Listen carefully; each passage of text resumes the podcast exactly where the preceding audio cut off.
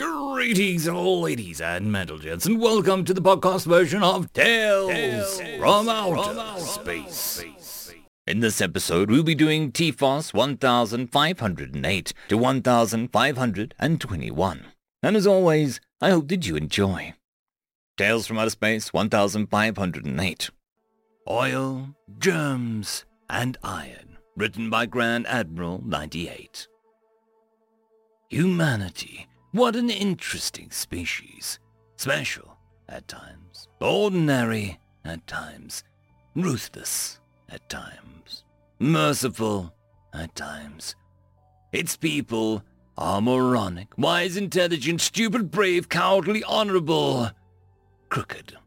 Much like every other species in the universe.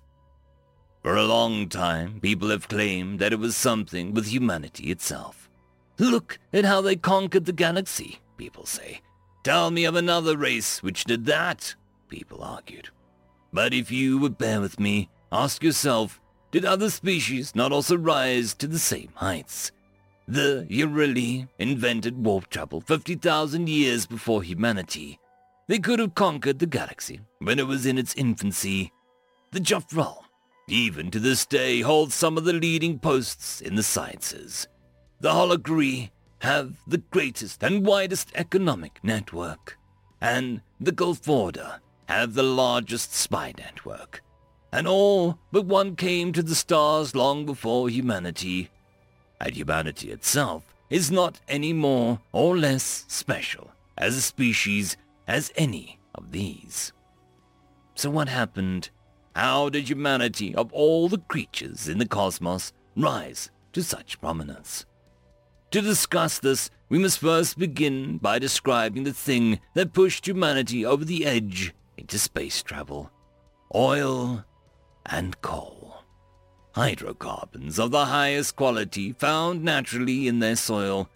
This discovery led to their first industrial revolution, which single-handedly propelled the species 2,000 years into their future, accomplishing in 2 centuries a level of technological competency and curiosity not seen in any species which did not have such a rapid advance.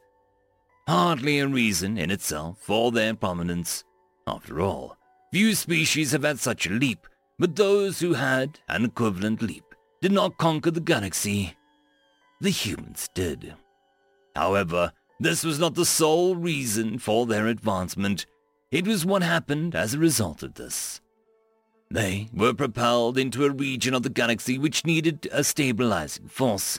The main powers at the time, the Yurili and the Hologree, were competing for a slice of this arm. However, it was too far from their home worlds to initiate a war over it.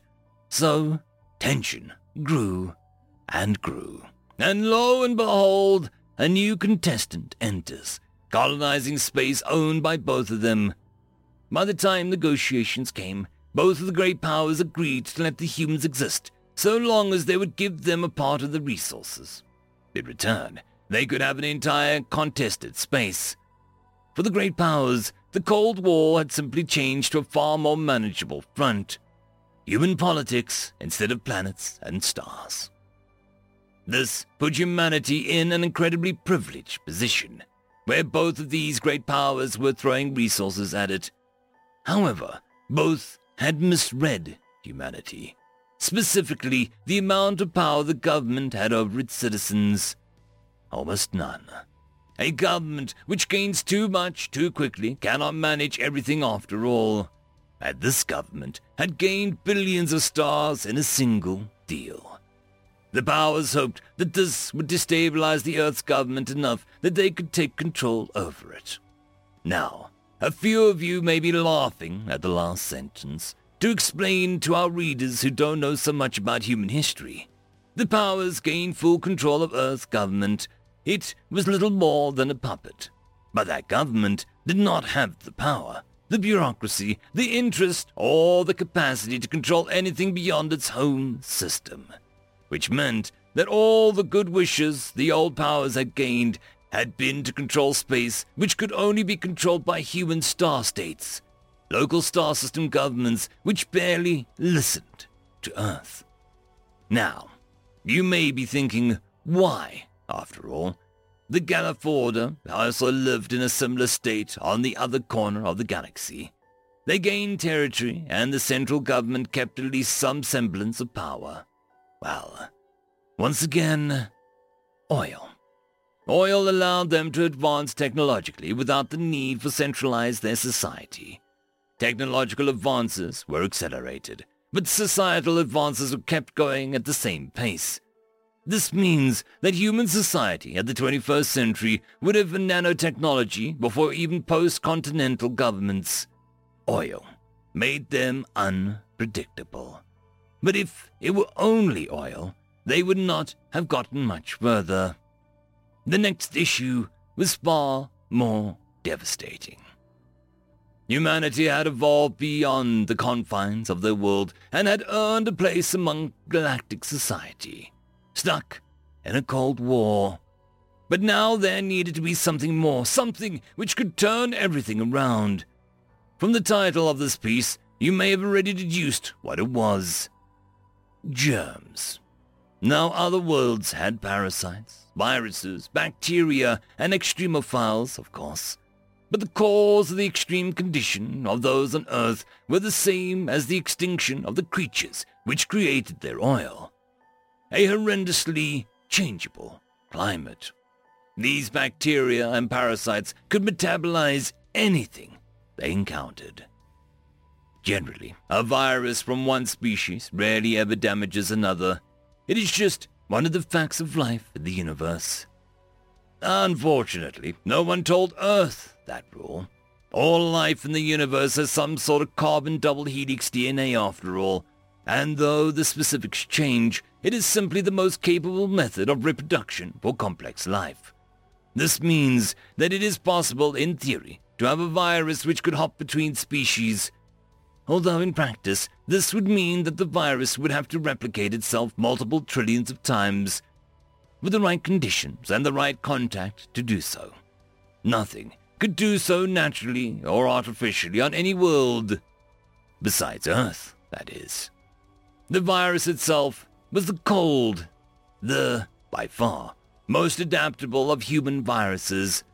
You may recognize that the name remained unchanged throughout the centuries, what the humans named after a slight increase in their temperature, which causes them to feel cold, became the name for the cold embrace of death that it caused in other species.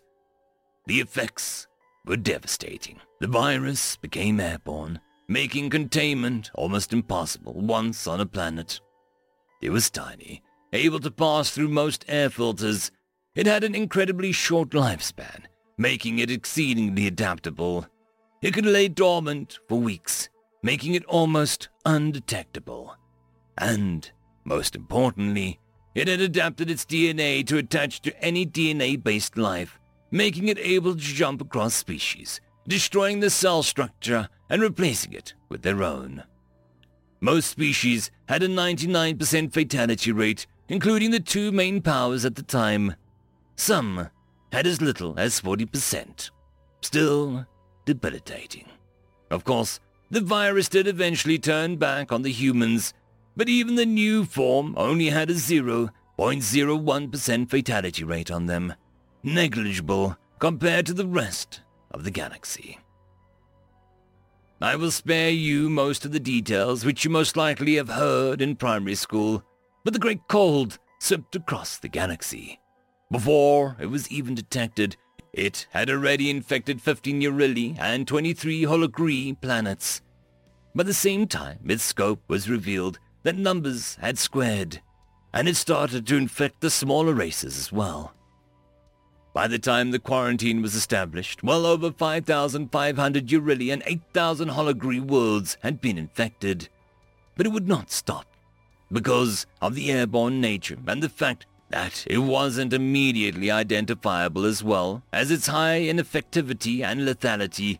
Millions of ships now unknowingly carried the virus in their crews. Both empires were doomed.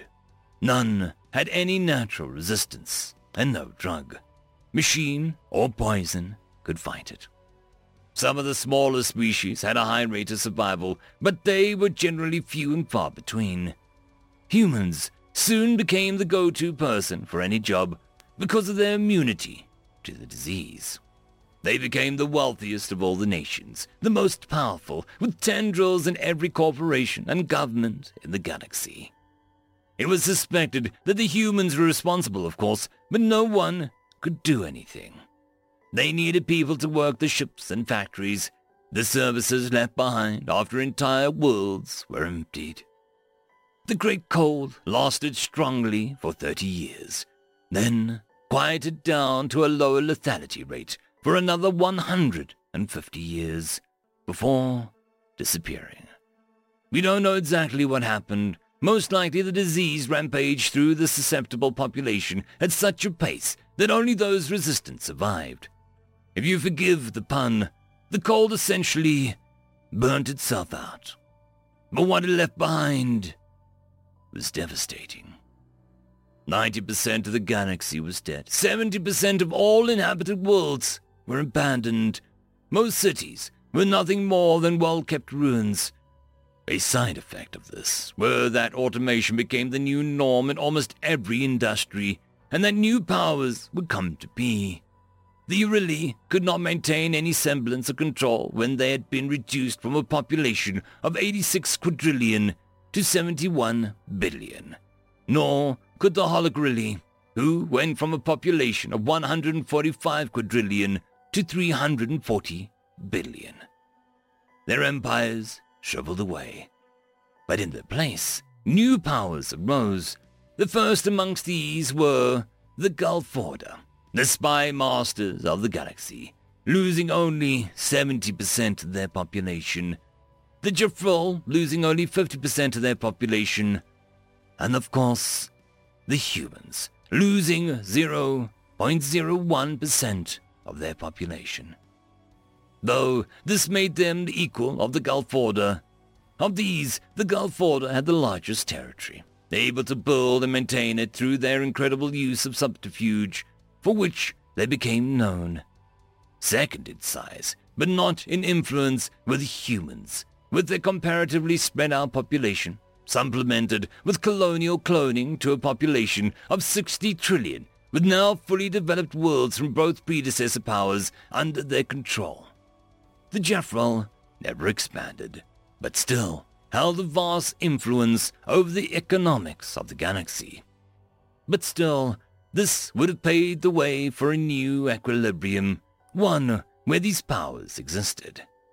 This alone did not give humans the galaxy. There was one last thing. Iron. Two types of iron. That in the core of their planets, making it heavier and with some more massive magnetic field than almost any other world, and the iron in their blood, a product of a rich planet that they evolved from, making them capable of metabolizing oxygen far better than any other species in the galaxy. The first gave them an incredible strength and endurance compared to other species, though this may seem a null point in warfare, primarily located in space. It allowed them to face greater threats in the past, and required far more advanced military tactics than almost any other species.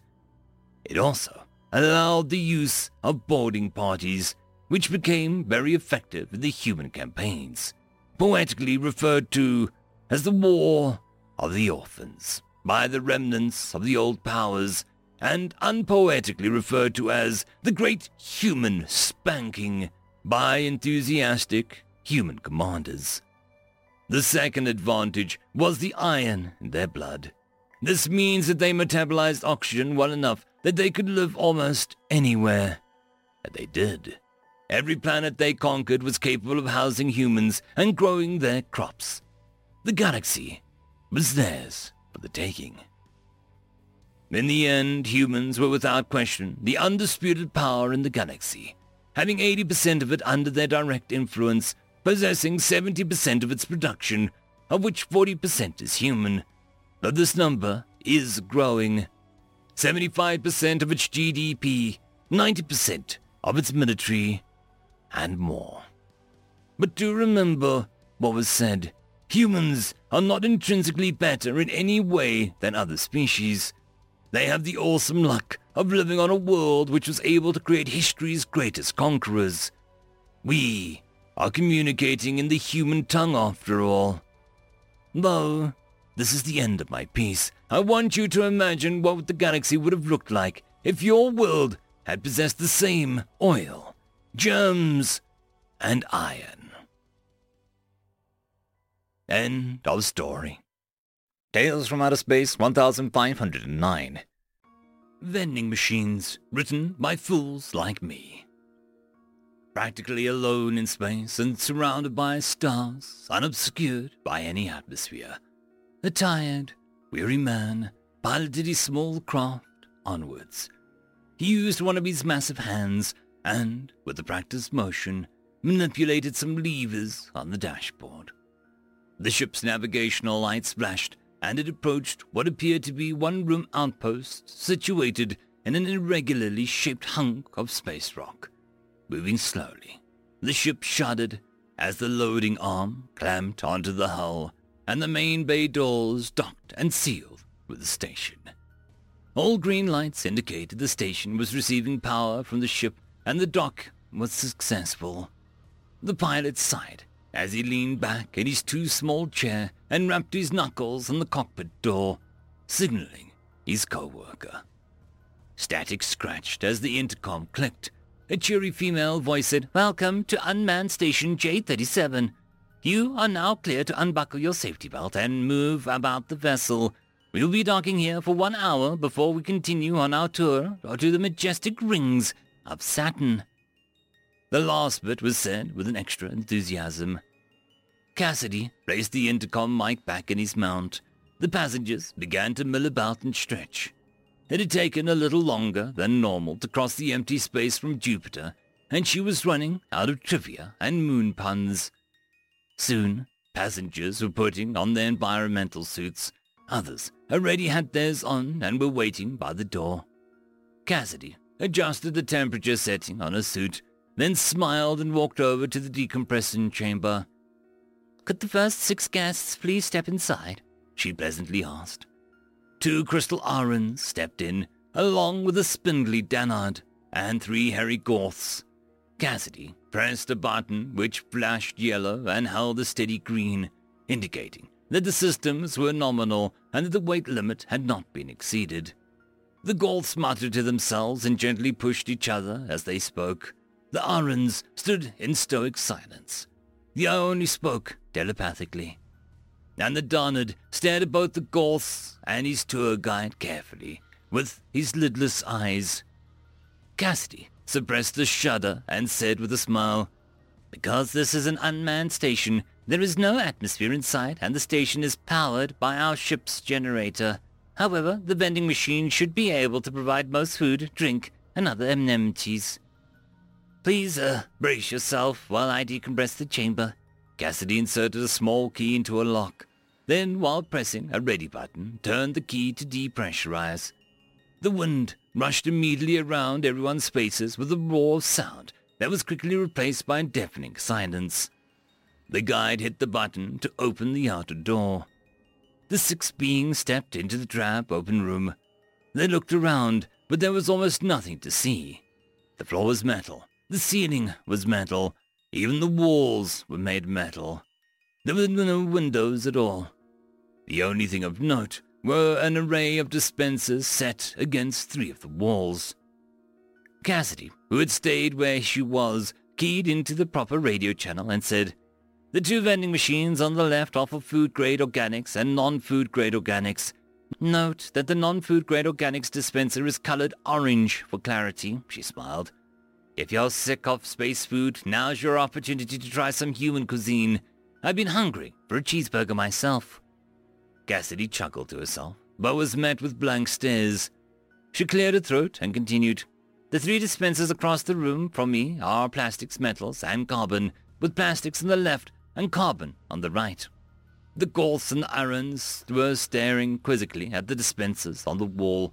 The Danid, however, looked increasingly confused as he glanced from dispenser to the tour guide. Cassidy continued, The remaining 3 vending machines are for engineers and ship technicians in the need of a quick repair. But I don't imagine we'll be... The Daniel cut in. How does the food dispenser work exactly? He had been asking her questions about all manner of things since the tour began. It got old fast when she realized he was high-strung and a bit dim. Well, you just input what you're looking for on the display, and if it's in the database, you put in your credit pin and...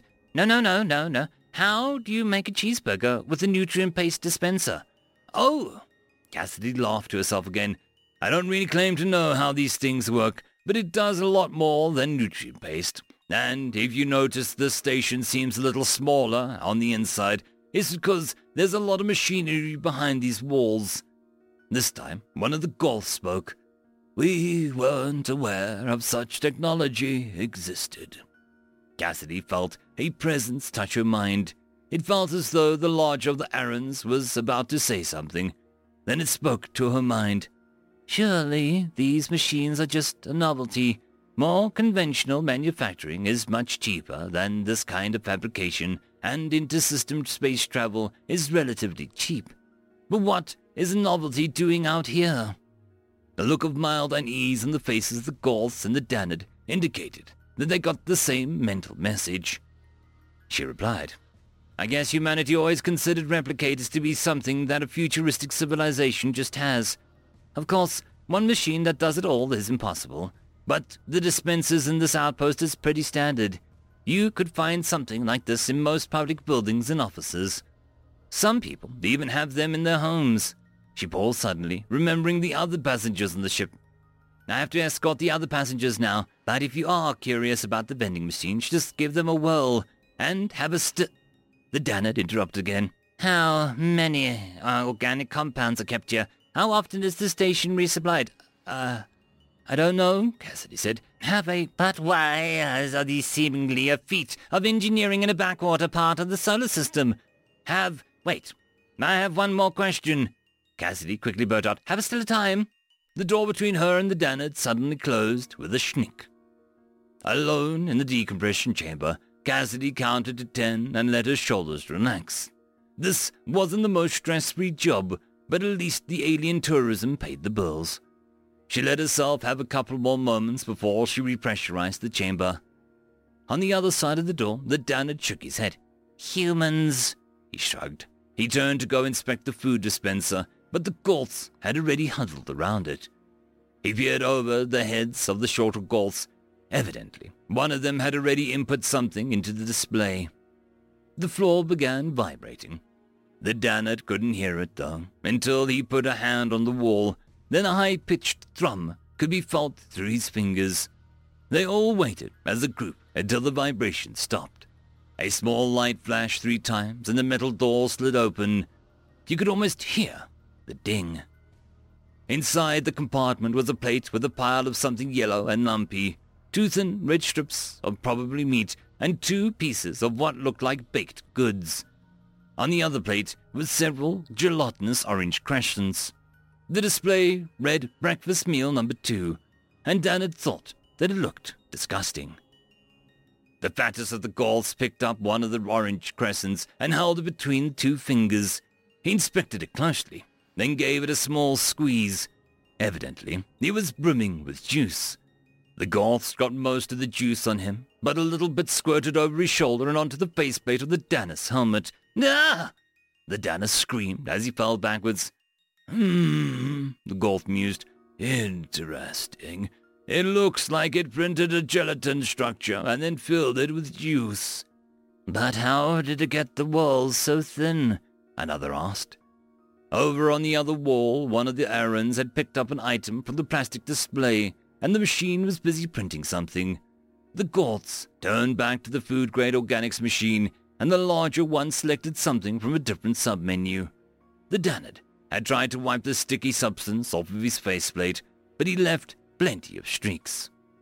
Through the blurriness, he could make out the words sponge cake on the display. On the other side of the room, one of the Arans was retrieving something from the plastic bin. It looked like a puzzle box that was covered in little colored squares. The Aran rotated one-third of the box, changing the pattern of squares. The two Arans shared a look, probably mentally discussing the puzzle. Meanwhile, the Gauls were talking about their food. Maybe it has all the ingredients in tanks, one said. It would need thousands of tanks to do that. I'm telling you, it assembles the food from basic macronutrients, the other said. Now that's not enough variety. I bet it uses 100 or so dehydrated nutrient and flavor powders, and then it reconstitutes them into organic structure. The Danid started to say, I think. A crackle of static on the radio interrupted them. They all looked at each other, confused. Then they turned to look at the radio unit mounted on the exterior door of the ship. Attention, guests! Cassidy's strained voice could be heard through the static. We seem to be having a problem with the ship's electronics, and I won't be able to bring any more guests to the station until we fix it. Please remain calm and... Before she could say anything else, the sound went out. The ceiling light burned brighter and brighter, then burst, and the room was plunged into darkness. The only source of light was a small indicator light on each of the 6 environmental suits. The Danet began hyperventilating into his radio mic. Oh gods, we're trapped! What are we going to do? I can't even see! We're going to die here! Do not panic, the Aran said in a strong mental message. We may be able to fashion a light source using the vending machines. The smaller Gaul spoke up. I doubt any of these machines can print luminescent diodes. The mental presence of the Yaran was felt again. We may have to rely on a more primitive technology. An image of a thin glowing wire was transmitted to the others. The crystal being began to lumber over, as evidenced by her suit's indicator light and her heavy footfalls, to the third wall of vending machines that no one had touched yet. They were labeled secondary, fine metals, and engineering fluids. At the circuitry vending machine, she tapped the display. It glowed weakly, enough to read it, but not enough to illuminate anything. She requested a simple circuit with some open leads. She then started scrolling through the display looking for something else. She mentally frowned and thought to the others, There are no batteries. The Danik groaned, Trapped! One Gaul stepped forward. I think I may have a way around that. He stepped towards the metals display and began scrolling through it. The Aran walked to the fine metals display. First, she selected the smallest diameter spring and the machine could offer, then she selected tungsten as a material. Meanwhile, the Danid and the other Aran and the two Gauls were waiting nervously in the dark. The light from the circuitry machine flashed 3 times, briefly illuminating the room with each flash. The door slid up, revealing a small plastic boat which the Aran picked up. Having finalized his selection and the metals machine, the Gaul walked over to the fine metals display and began looking through the magnetized sub-menu. In little under 10 minutes, both machines had finished printing and the Aran and the Gaul had successfully assembled a small device with a large crank attached to one end. The Danid, who couldn't really see anything through his helmet in the low light, said, How is that supposed to work? The Gaul sighed, handed the device to the larger Gaul and said, Hold this tightly. Then he began turning the crank, slowly at first, then faster. The spring which had been wedged between 2 metal tabs began to glow orange. The light was dim, but it was enough. The group visibly relaxed, their situation a little less unnerving. Now what? The Danid asked. We wait, I guess, said the Goth. Oh. The group waited for hours, each taking turns cranking the makeshift light and using the vending machines to get snacks. They talked some, but mostly they sat in silence and waited for their rescue. A strong vibration startled the group, and the Danid jumped up. We're saved! He ran to the door and waited expectantly. The rest of the group was hesitant. A Gaul says, The radio hasn't come back on. The Danid gasped. No, they wouldn't leave us. He put his hands on the door to try and feel if something was happening on the other side. The door vibrated to his left. Then the vibrations started coming in pulses. The Danet backed away. Suddenly, bright light streamed through one side of the door. "It's opening!" shouted the Danet. As the gap got wider, it became apparent that the light was coming from a hunched form who was slowly but surely cracking the door open. All the group could do was watch. With the door fully open, the hunched form stood up to reveal a mountain of a man wearing an environmental suit with a bright shoulder-mounted light. The decompression chamber behind him was a mess of open panels and pulled-out wires. None of the light-up displays appearing to be working. The group stood back as the man walked into the room. They could do nothing but stare at his intimidating presence. He turned his shoulder light towards each wall, scanning, then stepped towards the circuitry machine. With large fingers, he punched something into the display and waited. Less than a minute later, the circuitry panel opened and the man retrieved what appeared to be a small fuse. He walked back towards the chamber and squatted down next to one of the open panels, delicately fitted the fuse into the unseen circuit board. Immediately, the displays lit up, numbers scrolling rapidly with various lights flashing in apparent alarm. The man began to gesture to the six silent tourists, but thought better of it. Mikidi's radio mic. "We are sorry for the delay," he said in an accent even the translation couldn't smooth out. "Decompression chamber, blue fuse and isolated station from ship.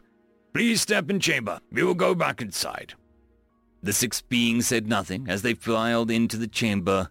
The door closed behind them with a schnick, and a moment later the air began rushing into the chamber, bringing with it the sounds of many alarms. "Do not be concerned. Everything is fine," the man said. The Danet managed to work up the courage to ask, "Who are you?" "I am the pilot." The doors opened. As the Danet found his way back to the seat, he thought, "This is what I get for vacationing in a newly inducted stellar system." End of story. Tales from Outer Space 1510. Story number 1. The Mad Butchers of Terra. Written by Vincea Ortmarai. "They are mad, I tell you. All of them. Lunatic monsters from your worst nightmares. And the stoutest allies. The most compassionate friends you have ever known. All rolled into one. We learned that during the war. But too late. Far, far too late. The Montreal were the first species to form. Their brood worlds were the closest occupied planets to the Sol system at the outbreak of the war. When the first counterattack came, the Prime Minister of the Montreal Union had sworn that not one living Terran would ever touch the surface of the Montreal world. In the end, that oath was upheld. The Montreal flung themselves at the foe, spending the lives of their indomitable legions in their countless thousands to defend their brood worlds. The Terran capital ships never even entered the system. They disdained the elegant, maneuvering ballet of the void combat, for which the Montreal cruisers had been designed. The Butchers of Terra had simply turned their broadsides towards the oncoming waves and pumped volley after volley into the Montreal ships. It was an ugly sight to watch, even on the footage from the reconnaissance drones, as the Montreal ships, each a triumph of engineering, were blasted apart by cataclysmic barrages from the ugly slabs of steel and void shielding that constituted the Terran fleet. In nearly a standard galactic year of fighting, the only Allied victory during the whole of the Montreal offensive occurred on the outskirts of the Montreal home system. The battle had raged for 7 standard rotations without cessation, and by the end, not a single Terran capital ship existed within striking range of Montrol Prime. The Grand Home Fleet of the Montreal Union still proudly patrolled its home system, all 3 remaining ships of it, at least. Analysis and reconnaissance footage recovered after the battle suggested that the Terran ships had simply run out of ammunition before the Montreal had run out of ships. The Terrans never needed to set foot planet side. They simply crippled the Montreal. Montreal ships were hunted down and eradicated, their factories razed, their spaceports reduced to rubble, with a chilling, systematic efficiency. The Montreal Union remained technically unconquered. They simply had no capacity to resist, and the Terrans ran their supply lines through the heart of the sovereign, hostile nation, as safe and sound as if they were cruising their native solar system. The Valaxians, by contrast, were not an ancient, well-established interstellar empire like the Montreal Union. Rather, they'd been a young species just grasping beyond their home system at the outbreak of the war. Their technology had advanced considerably by their entrance to the Allied Pact near the end of the Montreal Offensive. But it had taken time to retrofit into their existing systems. That time might have been granted, if not for the plague. A virus, common enough to the galactic community as a whole, but unknown on Valax, mutated itself enough to attack the Valaxian biology. The virus crippled Valax before the war had really begun. Valax was left practically defenseless as the Allied Pact scrambled to form in the wake of the Montreal defeat. Unable to defend themselves, what was left of the Valaxian High Command surrendered without ever firing a shot. The Terrans did land on Valax. Armies of them, legions poured from carrier fleets, Vulcan and Bacchus. These were not legions of soldiers, but healers. Entire battalions of doctors, nurses, surgeons, and battlefield medics came to the aid of the Valaxian people. It took nearly half of the Valaxian orbit to find a vaccine, but eventually one was found, and the Grand Matriarch of Valax swore from her sickbed in a broadcasted message to her entire people, undying friendship with the healers of Terra. It was the fate of the Romo-Noralians that chilled the blood of every sentient species in the galaxy. It had been the Romo-Noralians that had started the war. At the height of their power, they were the mightiest nation amongst the stars, an entity to be feared. Then they found the Sol system. 9 planets ranged round the small yellow star, hosting a minor species of native bipedal sapiens with a bare handful of colonies on neighboring moons and a single colony on a second world. Under intergalactic law, the Romanuralians were well within their rights to lay claim to any system whose native inhabitants had not achieved FTL travel or established a colony outside their native system. The initial incident wasn't even an attack.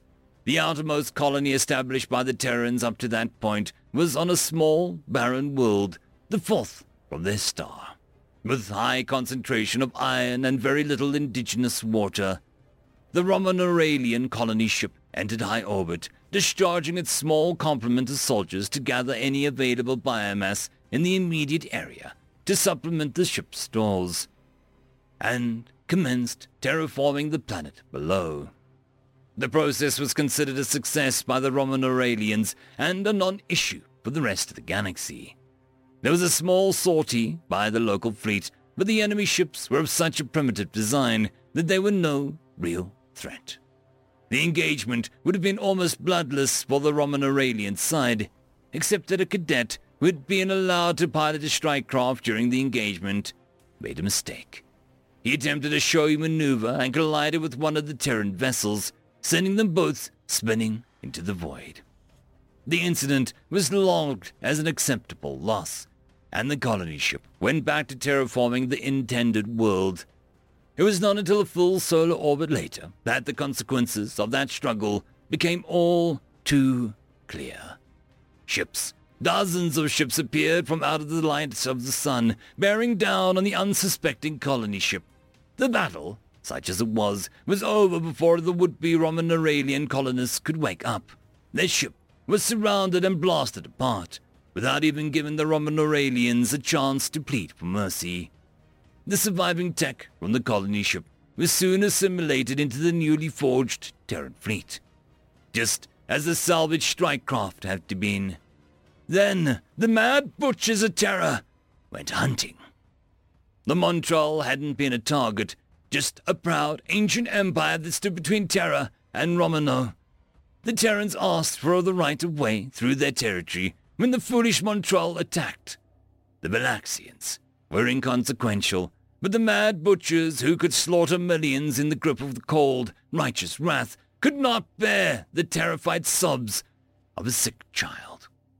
After Valax, the galaxy watched in horrified confusion as the same fleet that crippled an empire and saved a species from extinction bore down on Romano. The destruction was absolute, not merely content in extracting a toll in recompense for what they called the massacre of Mars. The fleets of terror butchered their way through the mightiest battle fleet in the galaxy, stopping, as they did, to wipe every inhabited world clean of life. Horrifying as they were, these atrocities were merely an overture to a symphony of destruction that was to come. The home system of the Romanuralian Empire was blasted apart, inhabited world by inhabited world, and the debris of 13 planets was flung by tractor beams at the Romanuralian home planet. The message broadcast from the Admiral of the Fleet Jupiter proclaimed, "The adversary is destroyed, the last of their empire used to obliterate the cradle of their monstrous race." Maybe the war could have ended there. The Terrans had gotten their revenge. They had no more desire to fight. If only we had known that then. Terrified by the unexpected display of raw ferocity, the galaxy united in horror to destroy the sons and daughters of terror. It didn't work. Species after species either fell or surrendered for the inexorable might of terror. Those that allied with her live unmolested within their own territory, prospering by trade and peaceful collaboration. Those that resisted have been ground into dust of history. How, I ask you, can one creature be both? Either I could understand, but both bloodthirsty conqueror and peaceful ally. They must be mad. End of story. Tales from Outer Space 1511. The Demons, written by Heavy Artillery BTR. They came from another universe. Back before the invasion, the galaxy was, for the most part, peaceful. Sure, there may have been one or two wars of conquest, and maybe a planetary genocide here and there. But, by and large, almost everyone respected each other and kept to themselves. Of course, that changed when they came. No one is sure what exactly caused the bridge between universes to form. The last surviving ancients blame it on the younger species' efforts to develop the most advanced form of faster-than-light technology known, which ripped holes open into the pocket universe shadowing our own. The younger species deny this claim and insist that the ancients' use of this technology themselves caused the rupture. However, this blame game was of little consequence to what came out of the rift. They were energy beings. At least, that's what it seemed like as the rest of the galaxy. Only a few know that what could have been seen of them was only a small part of the true forms.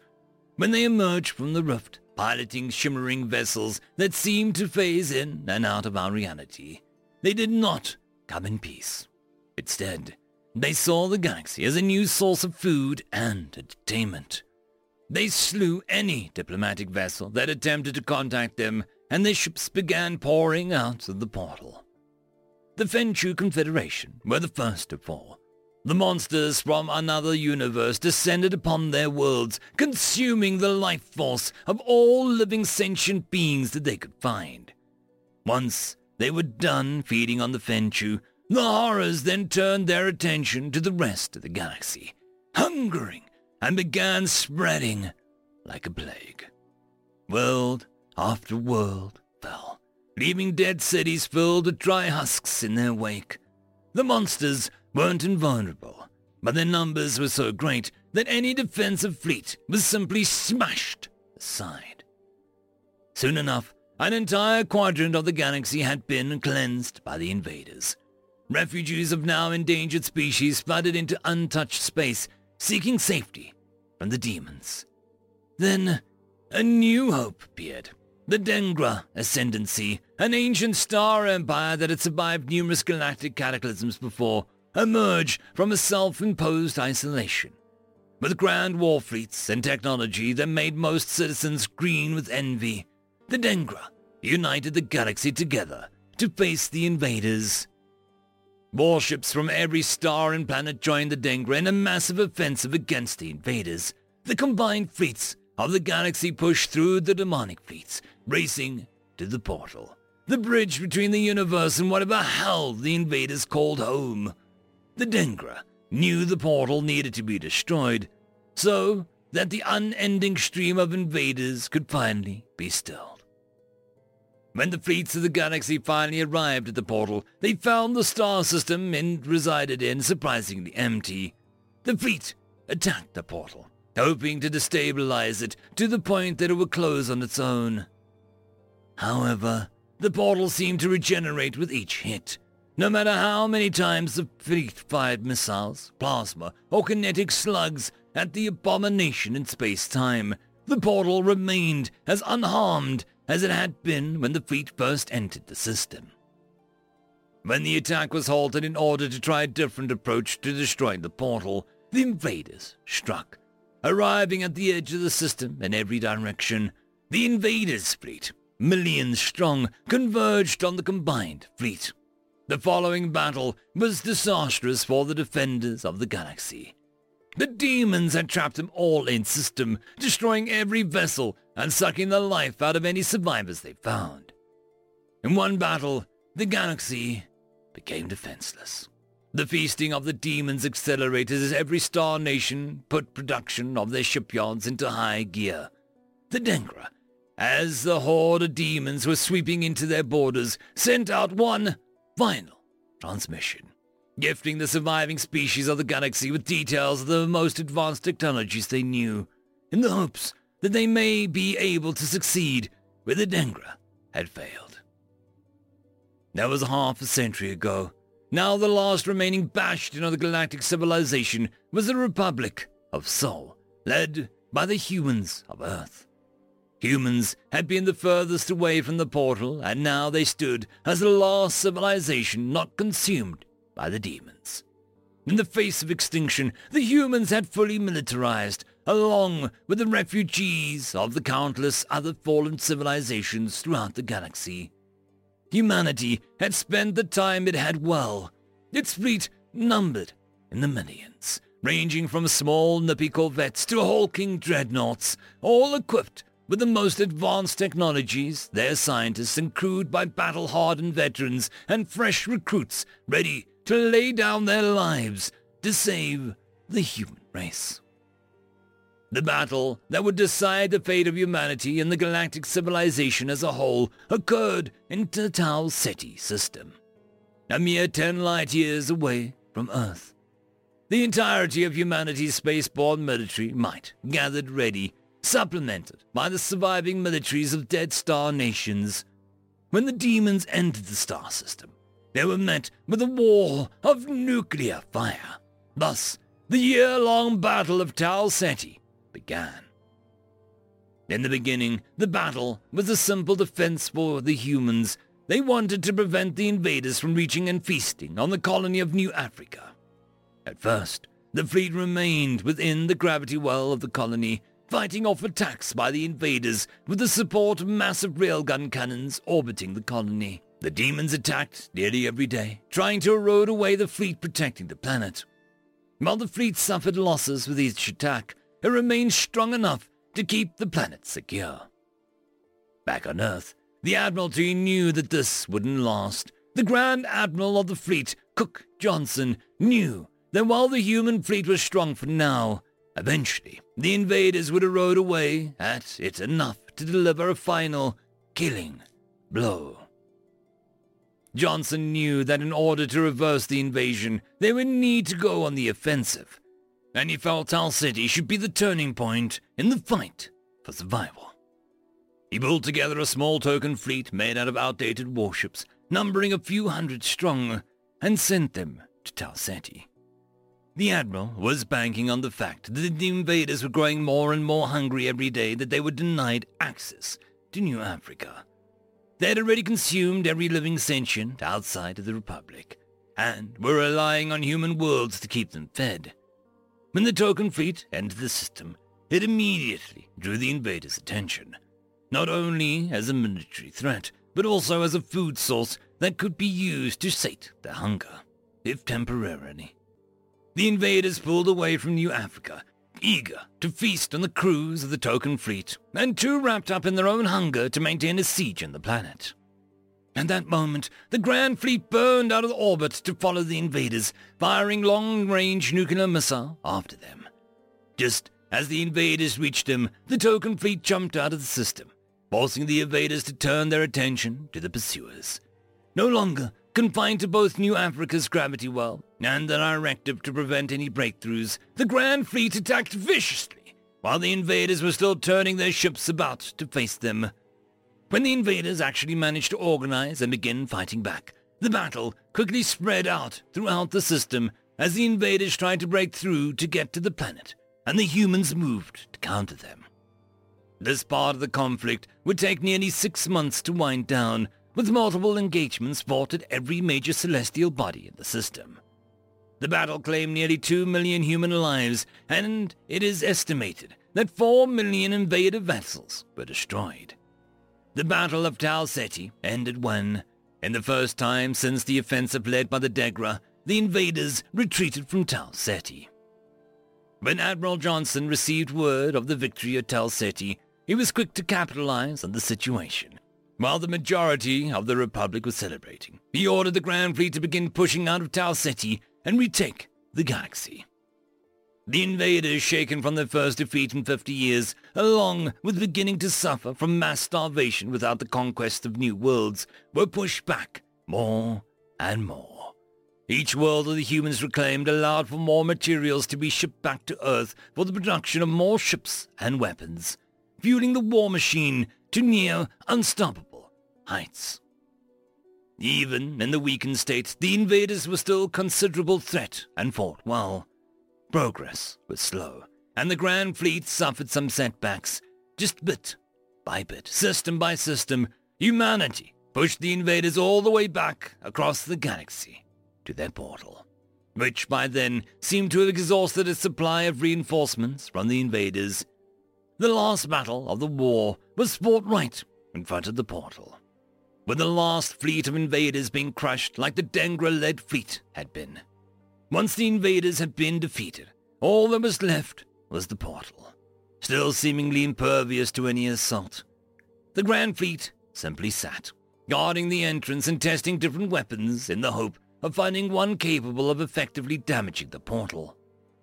Then, almost a year after the final defeat of the invaders, a lone vessel emerged from the rift, transmitting ancient diplomatic codes to the fleet.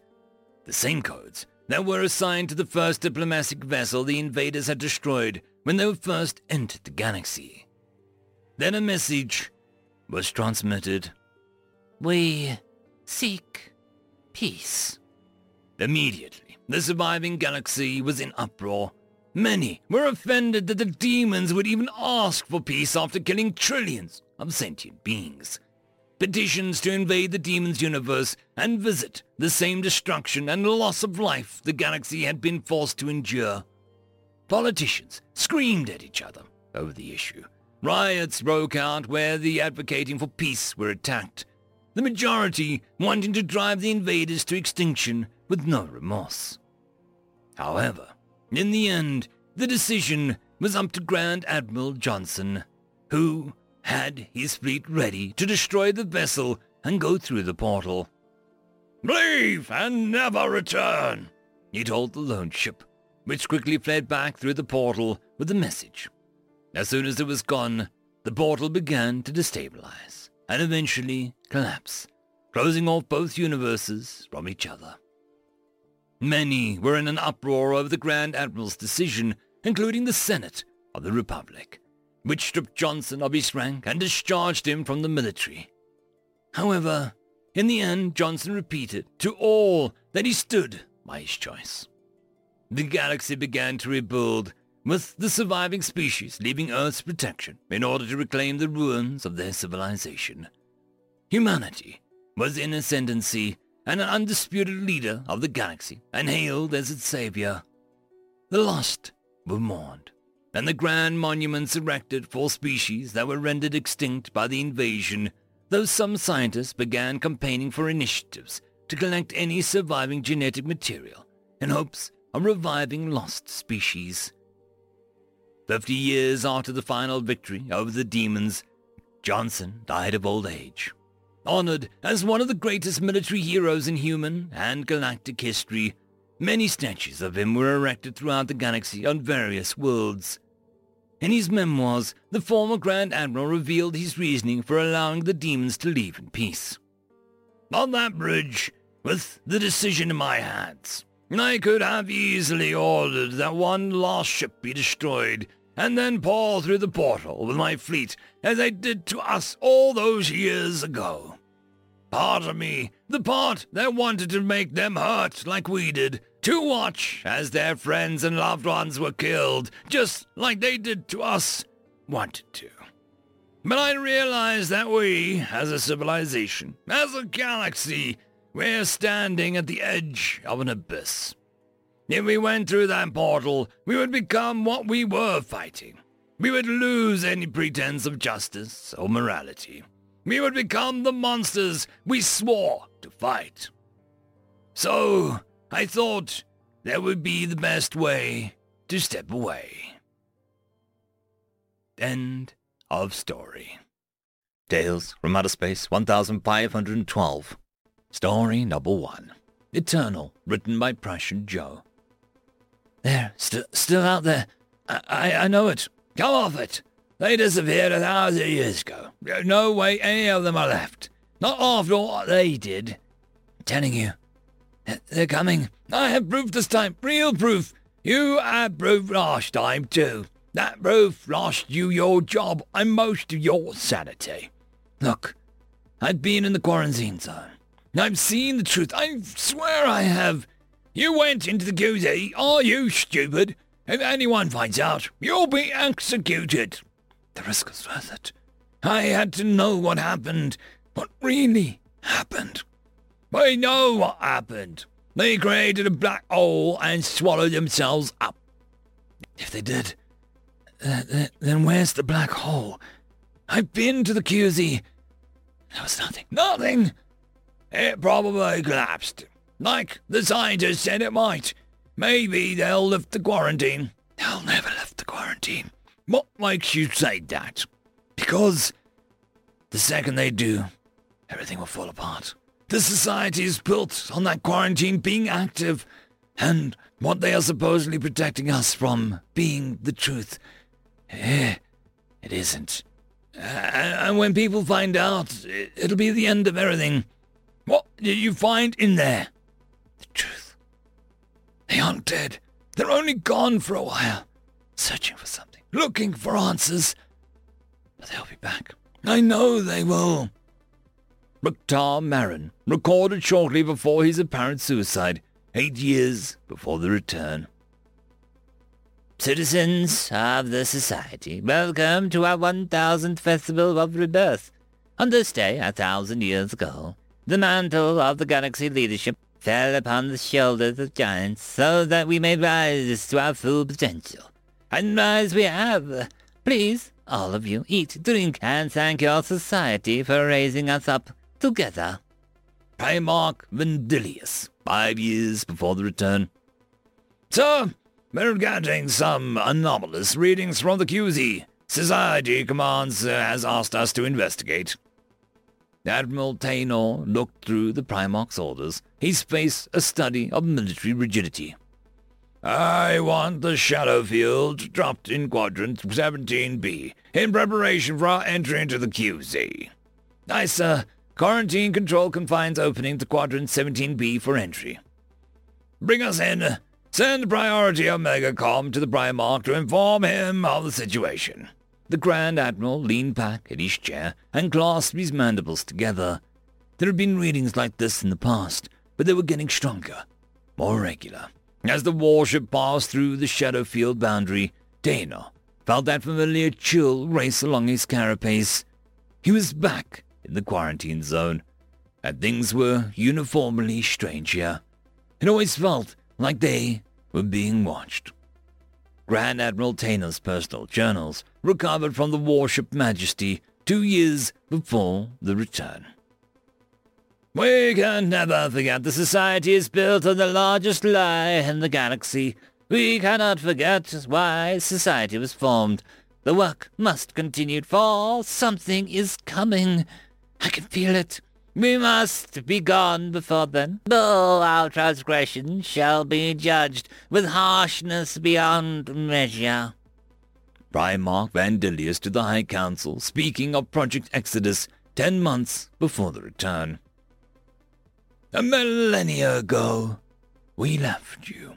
You gave us oaths, promises to await our return. Yet, as soon as we departed, those oaths were shattered. Promises forgotten.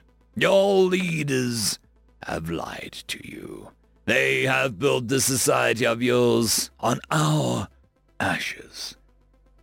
For lifetimes uncounted, we waited in the beyond past the veil. We watched, waited, and learned. We have returned as promises, specters from the past coming to life. Wrathful gods are we, turning again to our creations and finding them lacking. Transmission from quarantine zone seconds before the shadow field collapse. Day of return. 1,000 years, that's all it was. For us, it had been tens of thousands. Lifetime after lifetime after lifetime. We saw their quarantine form. We heard their whispers of conspiracy. We saw through their lies, even as they formed them in their tongues. Past the veil, in the beyond, we waited. Our knowledge grew. Our technology advanced. And our people stagnated.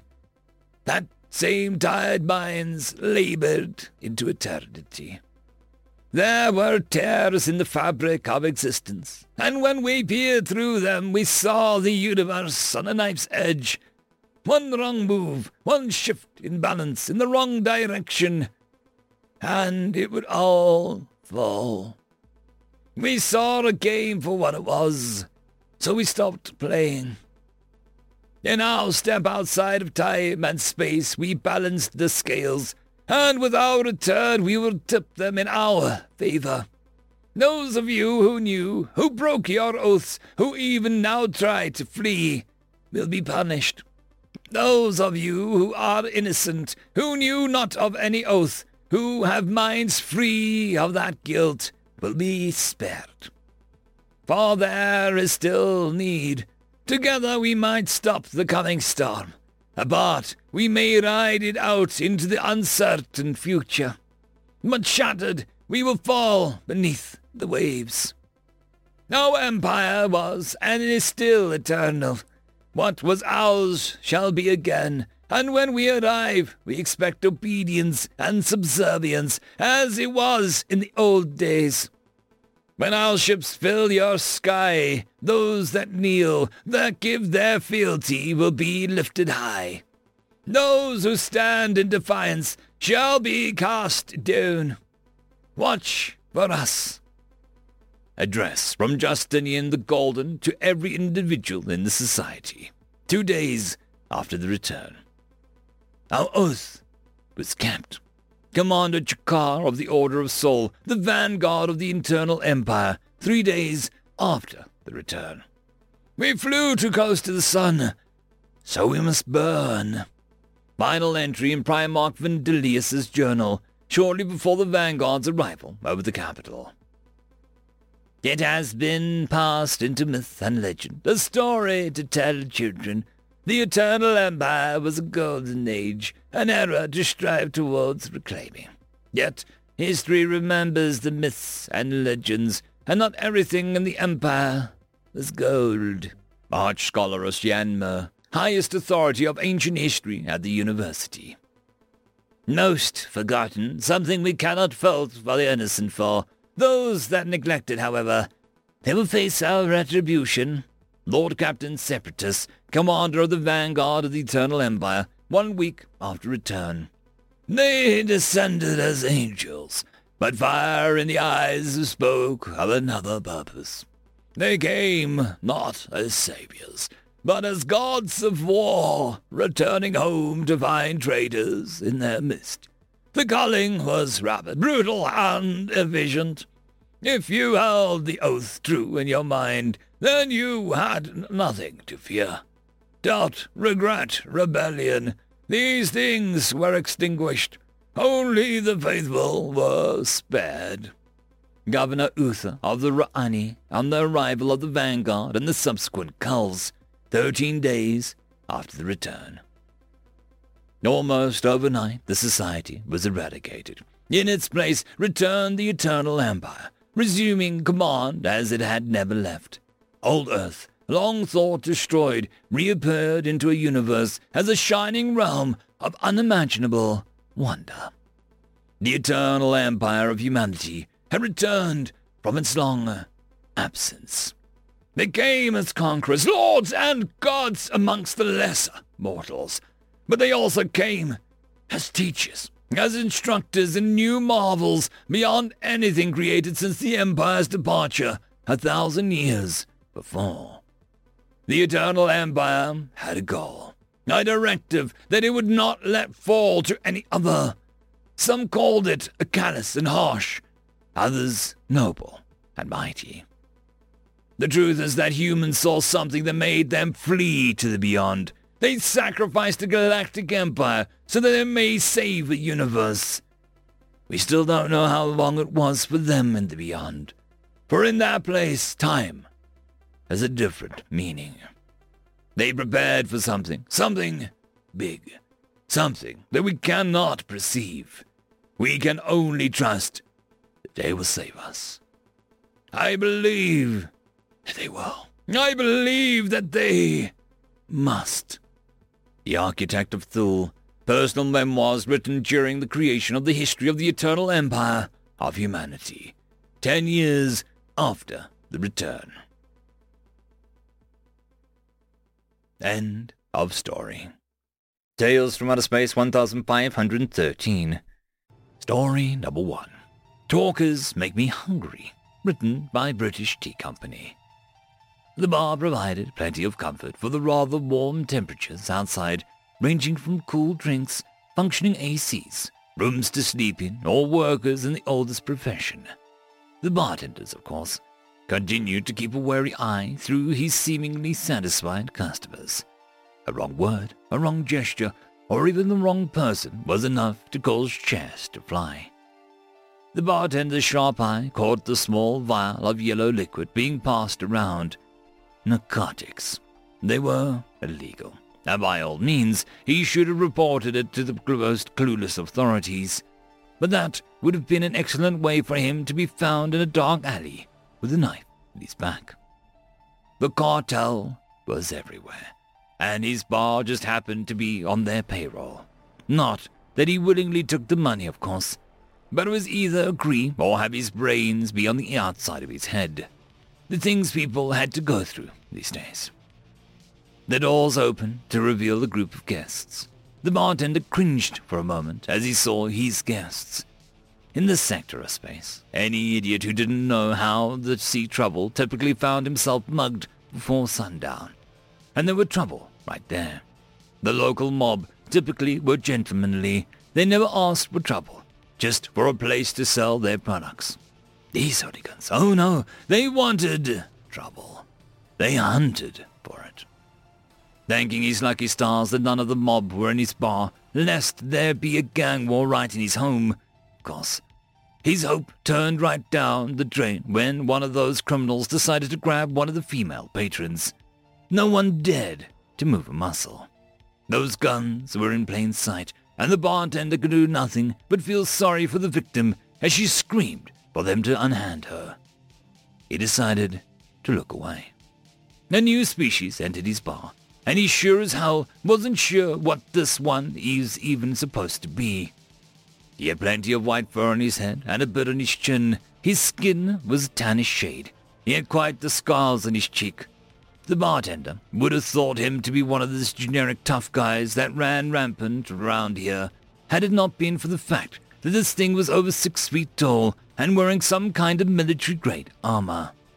Oh great, a mercenary. Marvelous. As though his day couldn't get any better.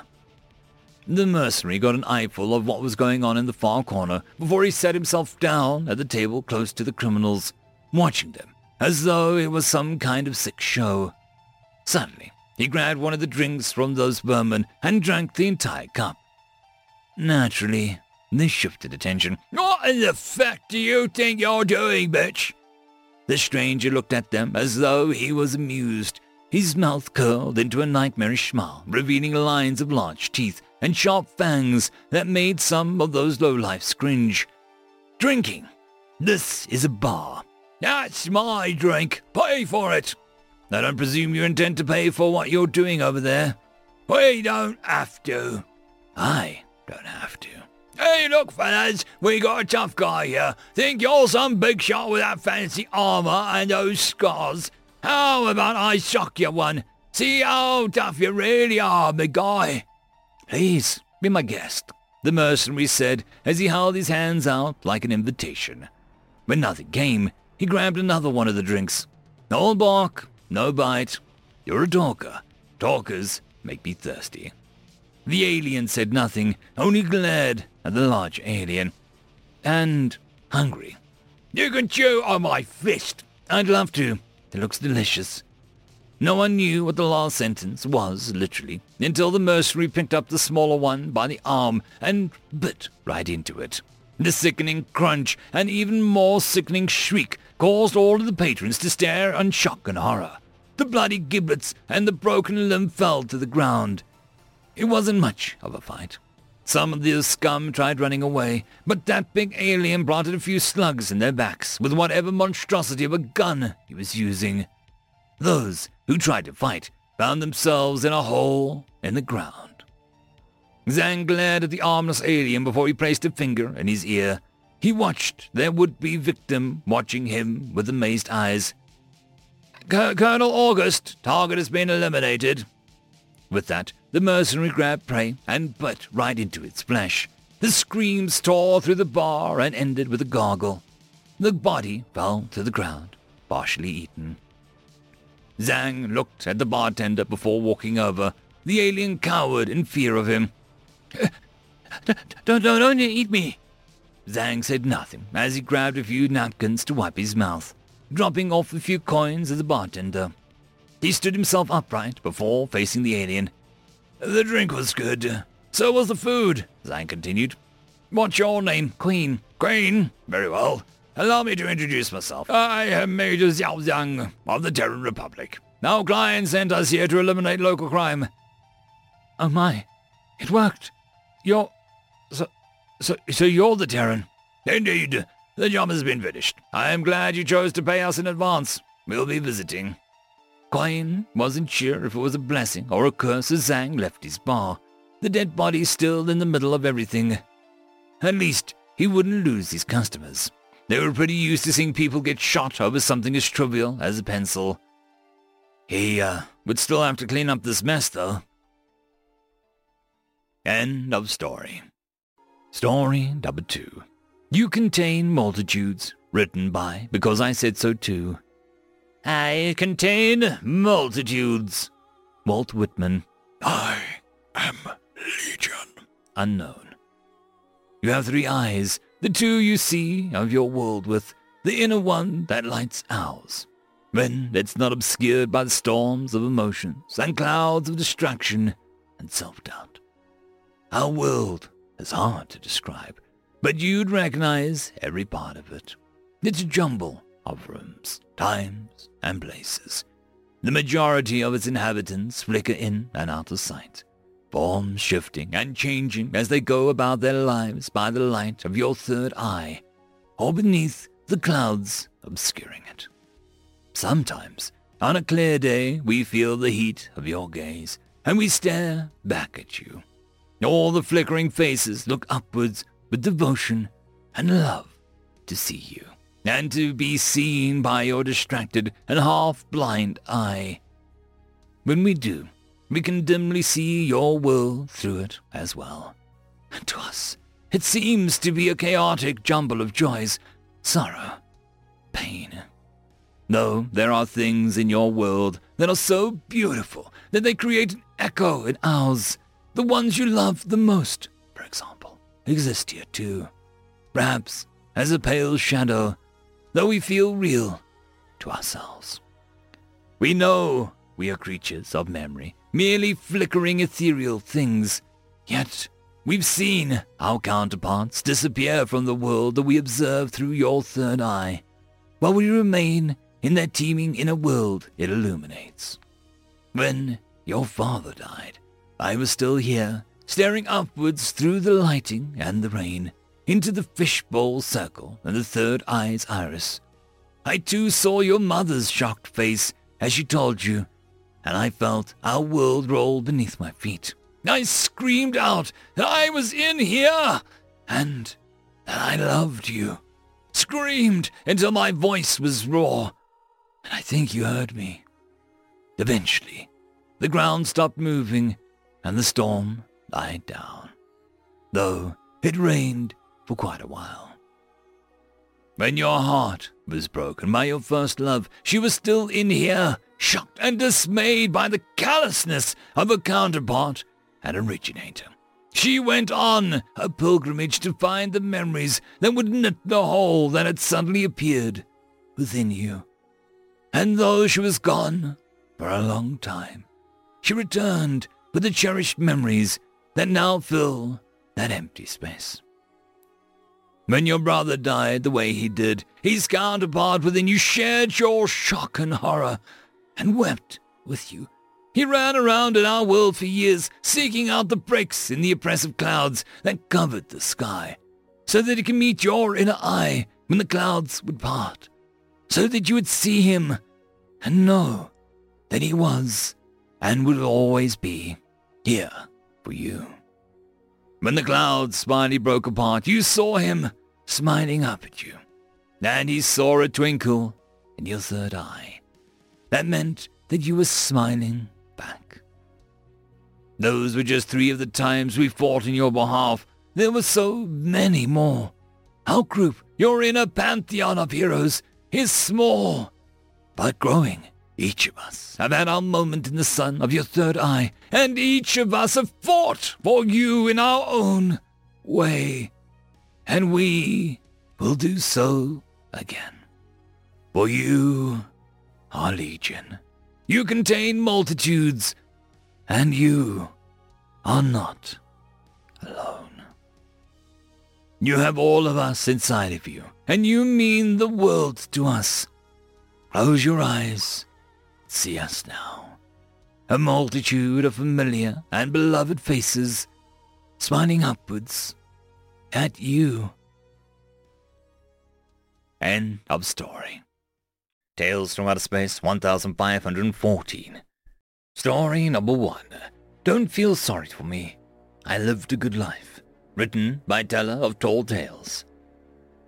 I sat in a broken hull of a building, claws delicately holding a datapad he'd given me. I dared not rub the unfamiliar moisture from my eyes. I blinked it away and gazed over the peaceful sunset upon my home world, the first in a very long time. But to tell that story, I must start from the beginning. He was a Terran Marine, one of the many that landed as aid against the Galactic Council. Truth be told, the Terrans were the only ones to offer help. The massive spacecraft laid waste to the hordes of Council soldiers upon our soil, long enough for them to land troops. His name was Daniel. He stood head and shoulders above me and my people, his slim-fitting combat armor scratched and burned from battle. I was scared at first as the huge bipedal creature, its pale, hairless skin except at the top of its head and around its mouth. I was cowering in the ruins of my home, scared, trapped with the smell of rot, but intact.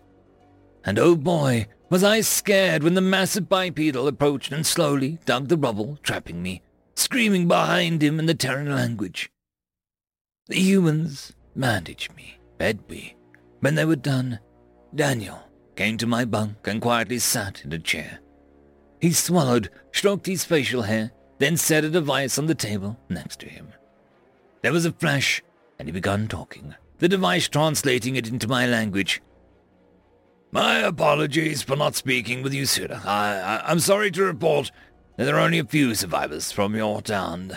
The council was thorough, as always. We've begun to relook.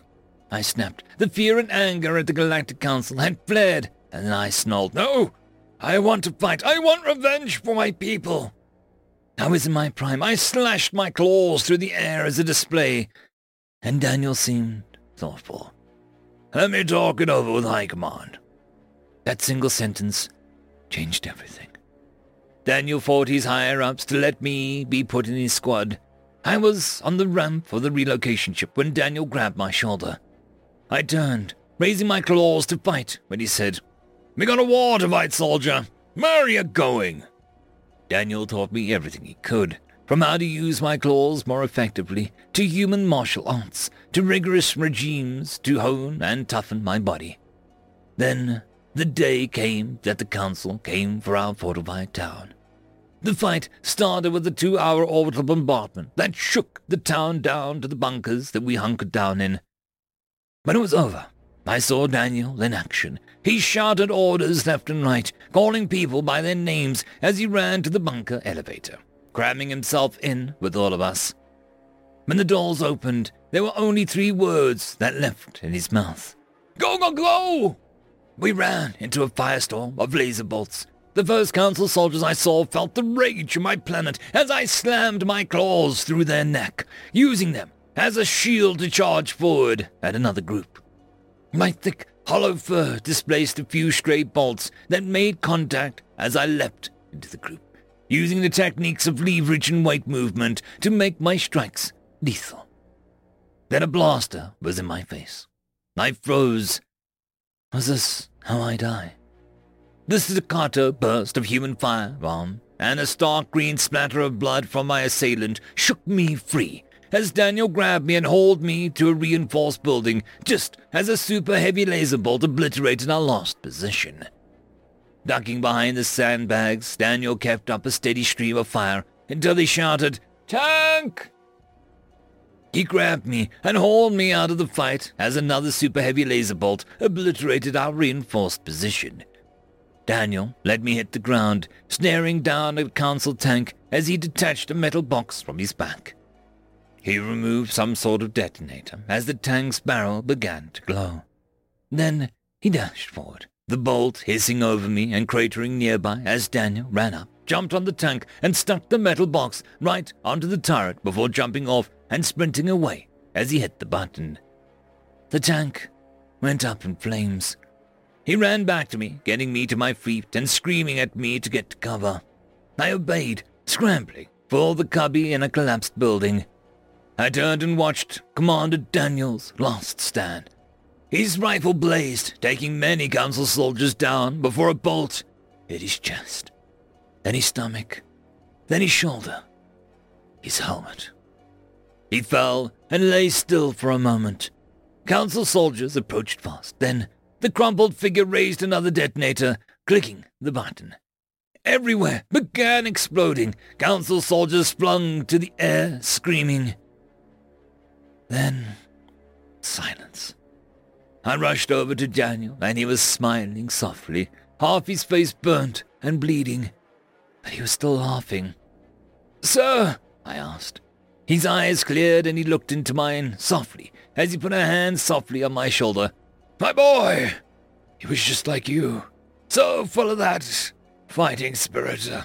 Wanted to take the fight right to the enemy. He hacked and coughed up thick blood before saying, You're a good kid, and a good soldier. The unfamiliar wetness came to my eyes as I said, No, who'll fight with us? He smiled a little deeper. Humanity will always fight for the underdogs. Don't feel sorry for me. I've lived a good life, and I'd like to see my son again." He lifted his other arm and clasped the datapad in my claws as a signature rumble of human ships entering the atmosphere filled my ears. I looked up at the massive ship descending above our town, raining fire from its massive guns. When I looked down, Daniel was no longer there, just the corpse of a brave human. I tapped the play button on the datapad and listened as Daniel revealed the plan. His platoon was the only one in the area. They volunteered to be a strike force to fake a large-scale troop landing while reinforcements could prepare and arrive. Him and his men acknowledged the possibility of death and stated, "Well, nobody lives forever, do they?" I gazed out of the ocean as I cried freely. Tomorrow, I begin my journey to the Sol System as an honorary citizen of Earth. More importantly, as an ambassador to other races in the newfound absence of the Council. End of story. Story number 2. A Species Exists as Long as Their Administration Does. Written by Incredibilis Ho. Humans are currently one of the greatest galactic nations. One can best describe the hairless mammals of Earth as weak, slow, and not exceptionally intelligent. Yet these little creatures' civilization is millions of years old. How come it's that these pathetic creatures are not dead yet?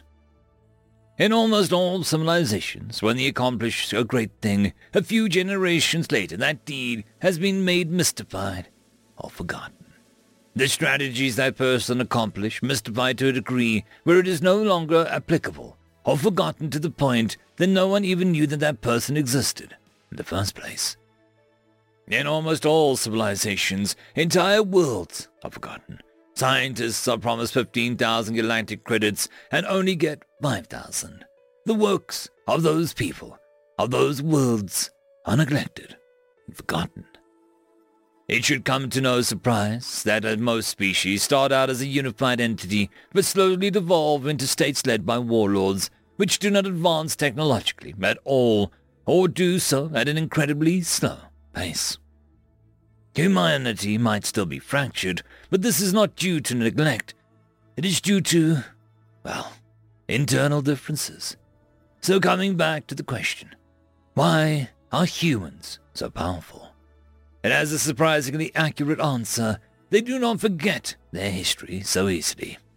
They remember it. They cherish it and revel in it. It is why there is so much conflict amongst humans. But it is also why even the dumbest of humans can outsmart a well-trained strategist. They can simply look into the past for guidance. If a foe has a strong navy, they'll never engage it directly. They'll know how to chip away at the enemy instead of facing them head-on. If a foe has a strong army, they'll simply shoot the transports out of the sky.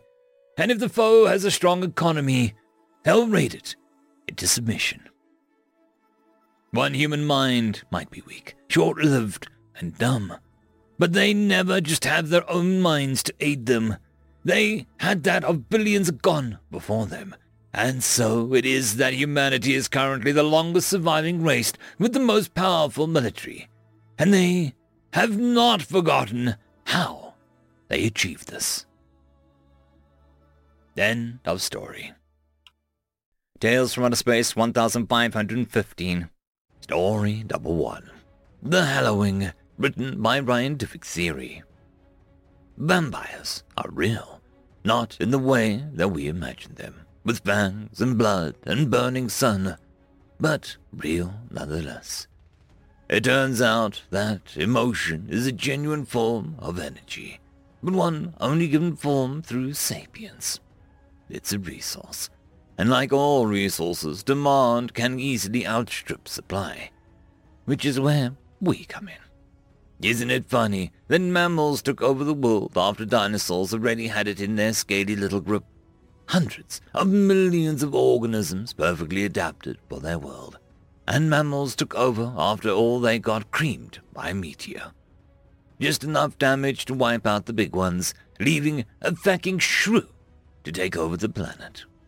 Coincidence? Nah, not really. Now why would alien space vampires want mammals to succeed? Simple. Mammals were some of the first to invest in significant effort into caring for their young. Insects are practically robots, fish are weird, and reptiles could care less. Now, you might say, but what about our fishy friends, dolphins? To which I say, you're a fucking idiot because dolphins are mammals too. A transition to live birth and slow reproductive cycles are really what did it. Evolutionary parents that invested more time into their progeny were more likely to see the progeny survive. Family units and highly functional cooperative groups formed, and social evolution began. Emotions are a consistent response to keeping groups of individuals functional. Individually, it's a simple system. You manage to eat? Boom! Hooray! That's great. Your mom just tried to eat your leg? Whoa! Bad! Back off. It's easy. Things that help are good. Things that try and kill you are bad. Everything else is just kind of there. Social groups are where it gets interesting. Insects and fish schools don't count. Each individual automatically responds to a neighboring input, not like humans or apes. Even lower sentients like dogs have complex emotions comparatively. Love is obvious, happiness, excitement, fear, even shame. Enthusiasm is the easiest way to see though. All the internal excitement bursting free. Cats too. Although they tend to lounge mainly in comfortable, complacent, and content, curiosity is also a staple along with cuddly. Warm and fuzzy words for warm and fuzzy creatures. Pets addressed. Humans are complex. You know the feeling you get when you're snug inside the middle of a booming downpour? What about the feeling when you recognize that girl you just walked by has a life and history as deep and complex as everything that you've ever known? The feeling of the warm sunshine on a cloudless day was nothing to do. There's so much more to us than love and happiness, comfort and curiosity, guilt and shame, hate and depression. Which brings me to my point. Out of all of those things, one of them just doesn't belong. See, what happened when our alien space vampires realized emotions could be bottled, transferred, and sold, is that they needed more emotions to be bottled, transferred, and sold. With enough money, you could experience the boundless ecstasy of an athlete scoring a winning goal, the deep satisfaction of a musician ending a concert to a standing ovation, even the sensational passion with which they played a double encore. All sitting at home in your moneyed mansion. You could feel the hope of a soldier returning home to the family, the electric guilty pleasure of an affair, and even the paralyzing fear of a would-be murder victim's daring escape. The only caveat is that the donor could only feel an echo of what was rightfully theirs. This trade of emotion stole people's lives, pieces at first, but more and more over time. Depression was what happens when they become greedy, when someone's happiness is particularly succulent. They don't just take a slice, they tap a sort of metaphysical funnel into their head. They take that and take it until there is nothing left but a vague fog of what should have been. In the beginning, it was just a poor, disconsolate few, emptied and lost in a way that we couldn't understand. We tried to help with chemistry and science, but nothing would ever stick. In time, the emptiness would creep back in and take them away. When it truly spread, nobody knew what to do. So many people dragged themselves out into the world, hanging on by the skin of their fingernails. We had no idea what was happening. All we could do was name it. The Hallowing. Empty people, living empty lives, struggling on an empty world. Suicides skyrocketed. But no one understood what was happening. How could the end of the world be nothing more than nothing? We refused to give in. Even though we hated this grasping world, our hatred, our inability to feel care, we struggled on, trudging forward, empty and bitter, hatefully consuming the things that used to bring us happiness, craving to feel one errant shiver of excitement like we had before. We couldn't even cry. The pit within us so disconnected from the emotions that once gave it meaning. We were being drained constantly, not just waiting for the moments that would make it unnoticeable. Our acceptance of depression as a normal phenomenon had signaled to those free market bastards that it was time to expand. To everyone, all the time. Turns out, hate is the one thing that can't be funneled. Funny enough, anger can. It's a normal emotion. Anger can flare and fade and change. But hate is deep and bitter and poisonous. It didn't exist before us, before the hallowing. Those that survived didn't do it because of hope. They did it because of hate. Because they hated everything, and would be damned if it would finish them. Each step forward was an expression of hate for our inability to run, to jump, to laugh, and to mean it. We hated our inability, hated ourselves for what we had lost. Hated the fact that we could only hear echoes of love and hope that had once filled us on wings of pride and daring. We went to work as shells, hate whispering in our hearts. When we detected the massive energy flow off planet, we hated the fact that this knowledge had evaded us for so long. When we realized there was an alien ship, we hated the fact that they hadn't contacted us. When we realized what they were funneling, we hated that they had. Every hammer blow, every spitting weld in expression of an empty hate we feel, there is no warmth of rage or anger, just the bitter need to break them as they have broken us. The ships we build are expressions of our hate, and weapons we attach will reach out and speak it. They are not the vampires of which we spoke in legend, with blood and fangs and burning sun. But we will banish them nonetheless. Now I knew what it meant to hope. I would dream of being people again, of living after this. But I don't. All we feel is emptiness, gilded with hate. And our hate will be the cold and remorseless suns that burn them alive.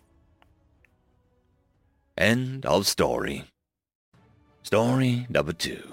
The Wandering Race, written by Whiskey Lullaby. Of all the races of Faldron, none could deny the humans were the most adventurous. Elves had long lives and magic, but tended to not stray from their palatial cities amongst nature. Dwarves were stout and strong, but the risk-averse, preferring to fortify and grow their wealth for sure deals. Halflings are brave and have the devil's own luck, but prefer their comfortable homes and villages. Compared to all of them on traits alone, humans were lacking. Nowhere near as magical as the elves, with lives so short that even the oldest human that ever lived died bedridden more than 75 years before the oldest halfling felt the need for a cane. Nor could they compete with the genius or the skill of the dwarves, whose merchants and craftsmen often had more experience than any human could gain in their lifetime. However, this race of mayflies, where it felt every second was precious, came into prominence for one reason. Their indomitable thirst for adventure. Where others sought comfort and stability, humans sought answers.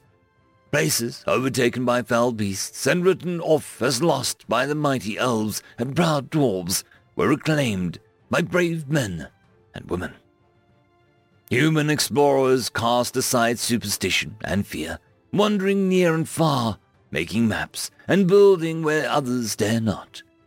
Now, the many kingdoms of man have decided to band together, not for war, nor self-interest, but to write a new chapter in the saga of the supposedly lesser race, to build a ship that can withstand the rigors of travel beyond the treacherous coasts of our collective homeland and the monsters that dwell within, to continue in the footsteps of their ancestors who first braved the wilderness between the scattered races and walked the paths that became the first roads, to explore and to meet new peoples, discover new places.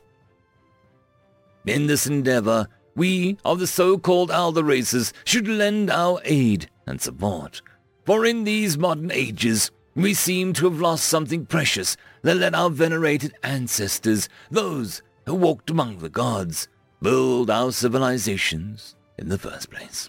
Those who had bravery and fortitude to carve their way into the mountains and forests, to research and harness the mysterious forces of magic, and find the beautiful vistas and fertile land to build their homes upon. It is the old dwarves' firm belief that we should look to the humans as a gift from the gods, a reminder of what our people used to be and could be again. Dogoval, Dwarven Forgemaster, to the Council of High Kings, circa 831st year of the Second Age. End of story. Tales from Outer Space 1516. Story number 1. The Secret Society, written by Zioswe. Our people and our biggest enemy now live together, more or less. There will never be perfect harmony between us. We're a bit too different for that. But thanks to the humans, we have a truce that seems to last. True, there are often small fights between our species, but it's usually just individuals who don't quite get along. It's almost as common as cross-species friendship.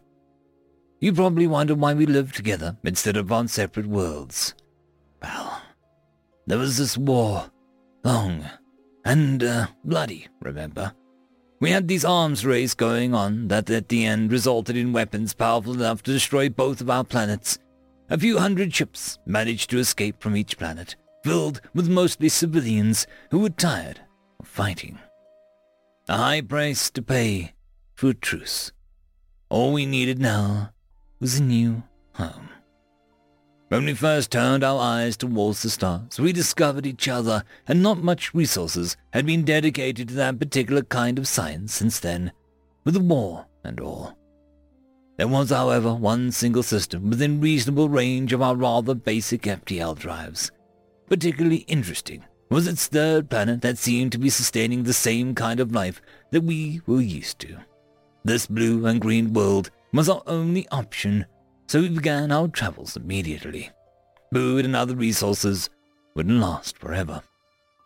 A few days later, we arrived at a lush world whose most intelligent life form were the primitive bipedals we came to know as humans. To say that their level of technology was laughable was an understatement. They were practically still at the Stone Age. They did, however, have qualities that the other species of the planet didn't. For example, a quickly evolving language and the use of tools, albeit primitive. They also had pets, which told us that they could be friendly towards other species if they chose to. It was easy to compare their development with our own history and realize that these humans were our best bet in the long run. So we landed our ships in remote areas and cautiously entered this new world. We put the ships in storage at the bottom of an ocean trench, spread out, and began to interact with the humans. It was a scary situation. Sure, we did have the technological advantage with subdermal communication and shielding devices, but the humans were so much larger and powerful that they could still injure us if they wanted to. To our delight, most of them welcomed us with friendly gestures and food offerings, even if some individuals were less friendly. We never revealed our true nature to our hosts for fear of being seen as threats that needed to be fought. However, Through the years, we've secretly hinted of selected technological advancements, thus gently pushing humanity forward as a thanks for the continuing hospitality. They've evolved astonishingly fast compared to our own history. They're true naturals when it comes to technology. Ever since we arrived, our three species have lived together in a continuous equilibrium.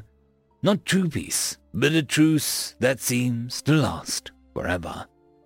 Humans also seem to have a natural sense of what triggers my species' happy thoughts, what puts us in our comfort zone. And surprisingly, they seem to understand our enemy on a similar level. This, of course, has a great part in maintaining and reinforcing the truce. Humans are the perfect catalysator, a crucial element. I guess that we were lucky. Story by Charlie Goodboy. End of story. Story number 2, To Face His Tormentor, written by British Tea Company. As he stood in the inner sanctum of the Great Old One, he could already feel what slivers of his failing sanity begin to unwind as the strings of reality began to unravel. In this realm of putrid madness, there could be no hope. In spite of the insurmountable victories and sacrifices it took just to land one man into this hell, the end was approaching. And like many worlds before it, the bells were tolling for the planet Earth. Victory. Such a hollow notion in the face of the Great Old One. As the stars aligned, Earth's time, like many planets before it, would come. Certainly, there had been resistance, and perhaps limited success by the Earthlings. The Great Old One's underlings weren't hard to defeat. Innumerable as they may be, and against all odds, an elite band of Earth's finest soldiers had made their way into the very lair of the god himself, after humanity's best and brightest managed to piece together a ritual that would open a portal from their world into the very home of these horrors. It was here that Earth made its last stand. Against all odds, a lone soldier made it into the throne room of God himself. He was impressed, certainly, as he watched the lone man with 1,000 eyes and curiously wondered in his dreamlike state what the little creature was doing as it recited a bastardized version of the Great Old One's tongue. As the destroyer awoke from his slumber and tore his way into reality to finish this world, he could sense trickery afoot. Not one to be outdone, the Great Old One flayed this puppet and sought to get on with his task. And to his annoyance, the dust mote came back. An insect like this could perhaps be ignored when he had a planet to kill. To his shock, he could not leave his own throne room. Realization struck the Great Old One. Despite his inscrutable nature, the lone man could recognize through his own failing sanity that God was enraged by these turn of events. Smiling to himself, the man had a nanosecond to realize his success before he was unmade in an instant. Cold void gripped him for a brief moment before he was thrust back into reality and into hell once more. Anger turned into frustration. The Great Old One could unmake this maggot. He could rend his flesh. He could turn him into an even lowlier creature. But he could never be rid of him. He would be as eternal as God himself. And so long as he lived, with whatever troubling price he may have paid, God would never be able to leave this horrible realm. The very birthplace of the Great Old One had come his own prison, with nothing but a mortal being his jailer. God could certainly take his frustration out on the mere man. He could certainly torment him in ways that would break the comprehension which mere creatures such as us could have. But he had already lost, and his loss would cost him until the day in which time itself would lay down and die. Perhaps the Great Old One could finally have a taste of the insanity which he drove countless worlds to prior to their destruction.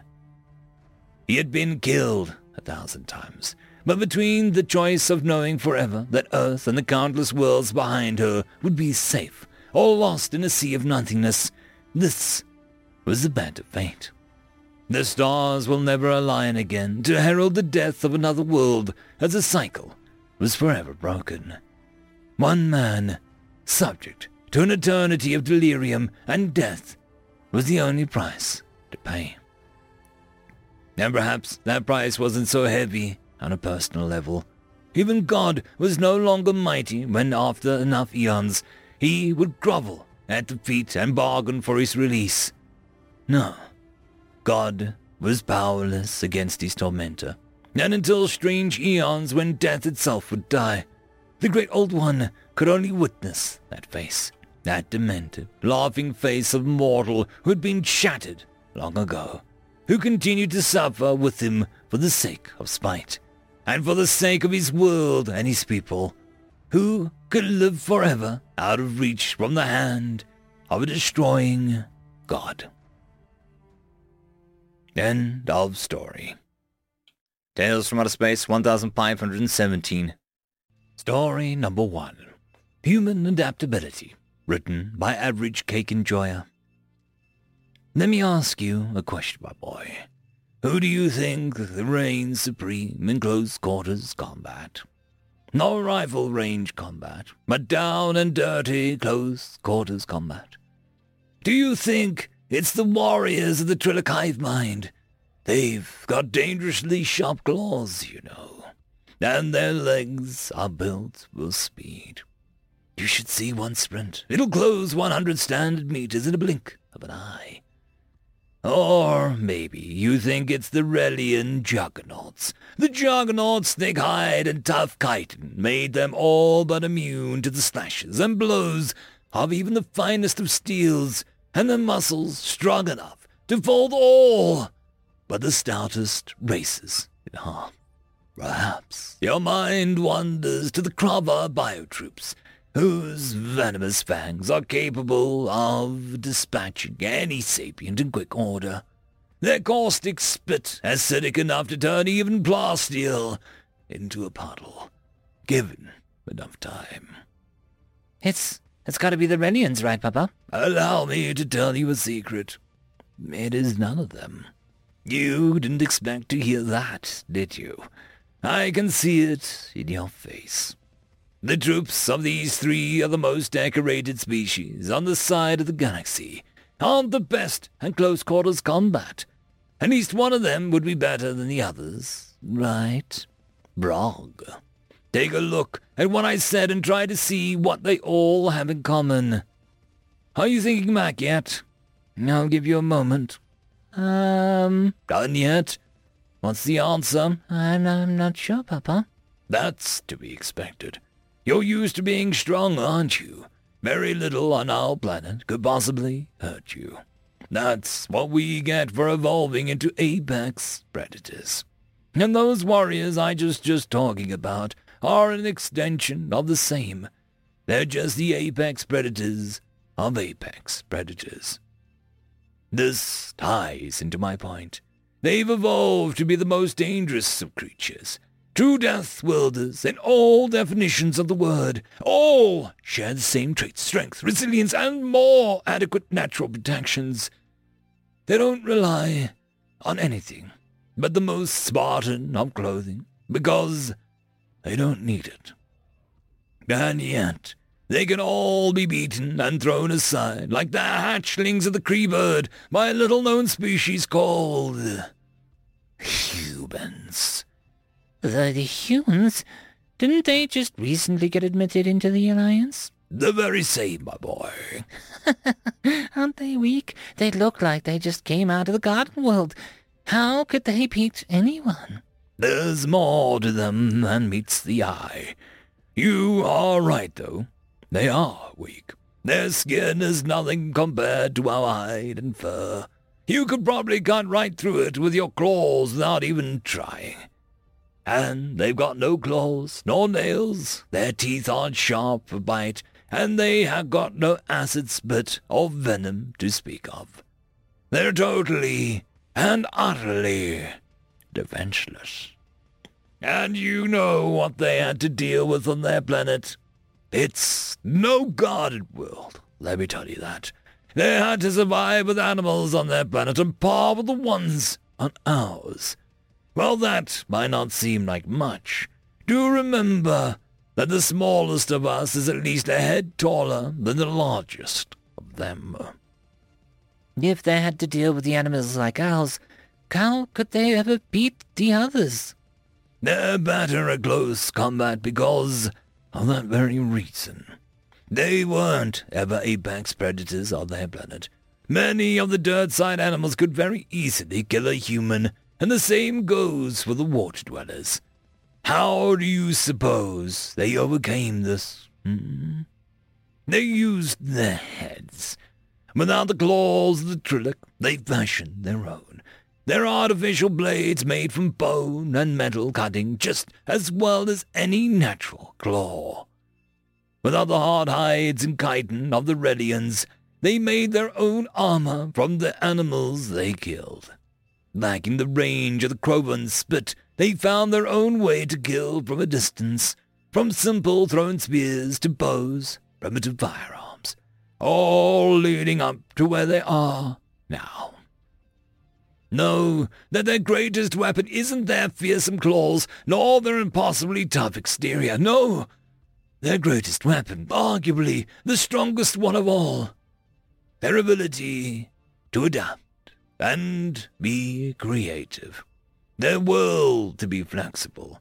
They aren't bound by foolish honor to adhere to the innate evolved advantages, nor are they shackled by their stubbornness. Their weakness is their strength. From what they lack, they grow stronger. They'll take everything that makes you strong, everything your species held proud about themselves. They'll take it, turn it around, and make it better than you could ever dream of. Surely they still wouldn't win against him, though, right? It just doesn't make sense. You can't kill a Radiant with just claw and tooth alone. You still don't get it, do you? They don't only have tooth and claw. They've developed weapons we've never bothered pursuing, thinking them nothing but mere trinkets. The ancient musket of our forefathers used, abandoned by the wayside in favor of our speed and strength. They've taken it and made it better than we could have ever imagined. Their legendary beasts we pride ourselves in training, their capability for flight and endurance we so seek so that we may travel leagues without tiring. They've made flying carriages of metal to do the same, not requiring rest or food, ours do. Dare I say, they'd be stronger than every species in the Alliance if you give them enough time. We may sit on our thrones of power, sharpening our claws and baring our teeth, but as we do, the humans slowly inch their way towards us, honing with wit and closing the distance until we ourselves look at their backs as they advance without us. So treat them well, as you would a backmate, as you would me. Remember what I've told you. For true strength lies in knowledge. Learn from them so that you may grow stronger.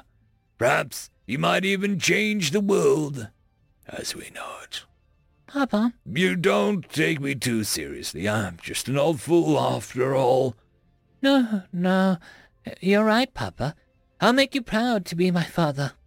That's a good boy. I'm sure you'll make me proud.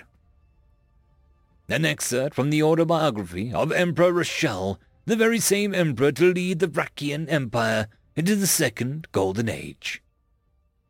End of story. Story number 2. Hugs, written by Sinchi Dev. Officer Log 420690-202. Today, the human arrived at Citadel. Quite the hassle for the Citadel security, but uneventful. Officer Log 420690-203. Today, the human delegation reunited with the primate troops. No incidents. One observation, though. The humans put their arms around the other primates when ungreeting. Not sure what that means. Officer Log 420690-204. Today the humans reunited with the K9 pack. No incidents, but again, the ungreeting. This time it took longer than the previous one. The K9 seemed to like it. The tails moved incredibly fast. Officer log 420690-205. Today the humans visited the avian flock. Uneventful, had weird ungreeting again. Officer log 420690-206. Today was the feline Clouder's turn, and to be visited by the humans. Incident. The felines were very vocal about the dislike of the humans' weird ungreeting. When we were about to interfere and separate them, the felines were ever more vocal about us and refused our help. I don't understand. Did they like it? Did they hate it? They did the ungreeting for longer than the canines. Officer log 420690-207. Utter chaos. We'll update later. Officer log 420690-208. Utter chaos screams in the citadel. Officer log 420690-209. Damn. The humans and their weird ungreetings. The humans thought that it was a good idea to teach their ungreeting to the insectoids. Sure, the insectoids liked it. As a matter of fact, they liked it so much they decided they should be shared with everyone. Thousands of insectoids extended their arms to unsuspecting citizens while having their maws open with excitement. Needless to say, the citizens weren't thrilled about it. Officer's log 420690-212. The human delegation is confined to its side of the diplomatic buildings. I've asked some people. Their weird ungreeting is called a hug. Apparently, it's quite popular on their planet, and it is warm. To be honest, I don't care. I've never having one of those. I spent half the cycle avoiding the insectoids' hugs. Not having one. I don't even like warm things. I'm still shaken about the incident. Officer log 420690-215. The human delegation is visiting my race next. I'm scared. We are the Salamanders' Congress. I'll try to escape right before the end. I can't escape. The Salamander Envoy has asked me directly to participate in the ungreeting right now. In the restroom, wondering if I can fit through the pipes. Update. I can't fit through the pipes. They have security measures that prevents attackers from getting in. Obviously, those prevent me from getting out too. I'm dreading it. But I have to do it. Here I go. We'll update later. Huh. So, this is new. It was indeed warm. Not in like the warm, like temperature warm, but in like, inside warm. When I was hugged, the shaken feeling left my body, and I felt immediately safe. I was angry at the insectoids before, but after having one, I get it. This should be shared with everyone. Officer log 420690-325.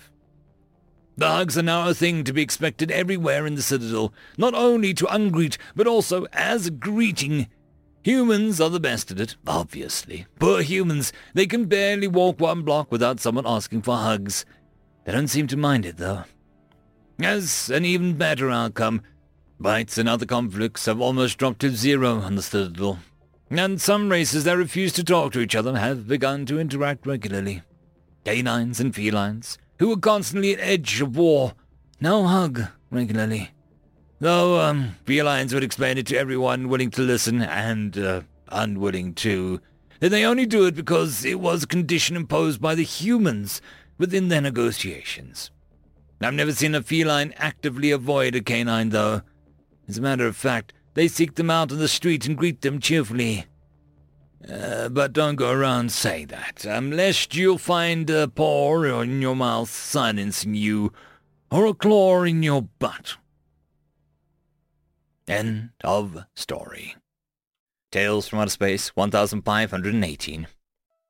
Boxed Inside Out, written by Semi Loki.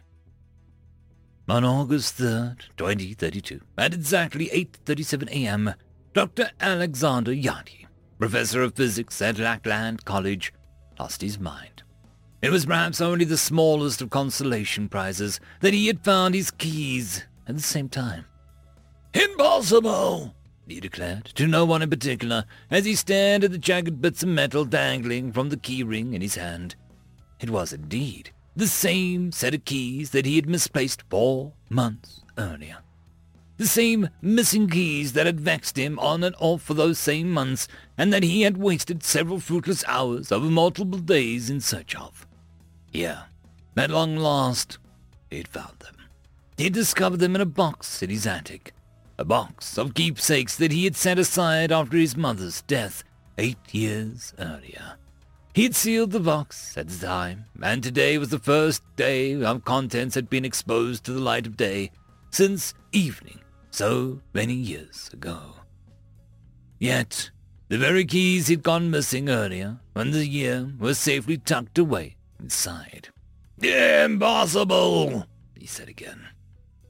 He repeated the word because it was the only one his scrambled mind seemed capable of forming at the moment. It was a good word, a solid word, a word that he could anchor onto the gale-force winds of insanity tore at the tattered remnants of his mind. The word genius gets tossed around a lot these days, so much, in fact, that its original definition has become diluted to the point of meaningless. People can and do apply the term genius to any act of middling skill, no matter how mundane. A garbage man who can empty a garbage bin without spilling the contents may be termed a genius by his peers. Maybe because the term was so overused, many people assumed Yachty was a stereotypical absent-minded professor, a man with his head in the clouds who would, on occasion, forget what lessons that he was teaching his class mid-lecture. Lackland College knew better. Yachty was a genius even amongst geniuses. He was a mind, was a scalpel for dissecting the secrets of the universe. His apparent distraction from ordinary events was more of a reflection of how little thought he dedicated to such things. He had only accepted the position at Lackland as they were the first to respond to him. Yachty was not absent-minded. His mind was incredibly focused. It was a mind where everything in the universe, from titanic cosmic structures to the most humble quark, all fit neatly together. The keys did not fit, and as such, he lost his mind. "Impossible! Impossible! Impossible!" he chanted, as then tightened his grip on the keys. His knuckles turned white, and the teeth of the keys bit into his palm. He was not a mind that would accept an impossibility. He needed something to ground this fact. Thus, he said the closest thing to profanity in the world of physics. "It must be," he said, with great solemnity, "entropy." With that declaration, his mind began to coalesce into a shadow of his former greatness. He could handle this. He could answer this. He would do both. Yachty stood up and retreated down the ladder into the upstairs level of his split-level house. He had lived in the house for 12 years.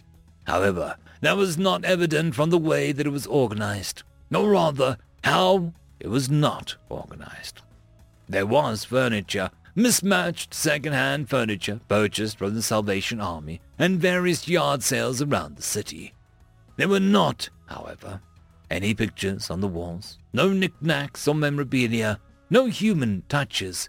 Most of his possessions were still in cardboard boxes, lurking in the same spot where he had dropped them off when he had moved in over a decade ago. He marched into his living room and continued towards his front door. Beside the door was an end table with a cardboard box that Yachty used to deposit any odds and ends that he'd collected during the day. Books that he was reading, items that he had purchased from the store, his mail, and his phone all were dropped inside. This is also where he normally dropped his keys. It was where he was quite certain he had dropped his keys 4 months earlier, in fact.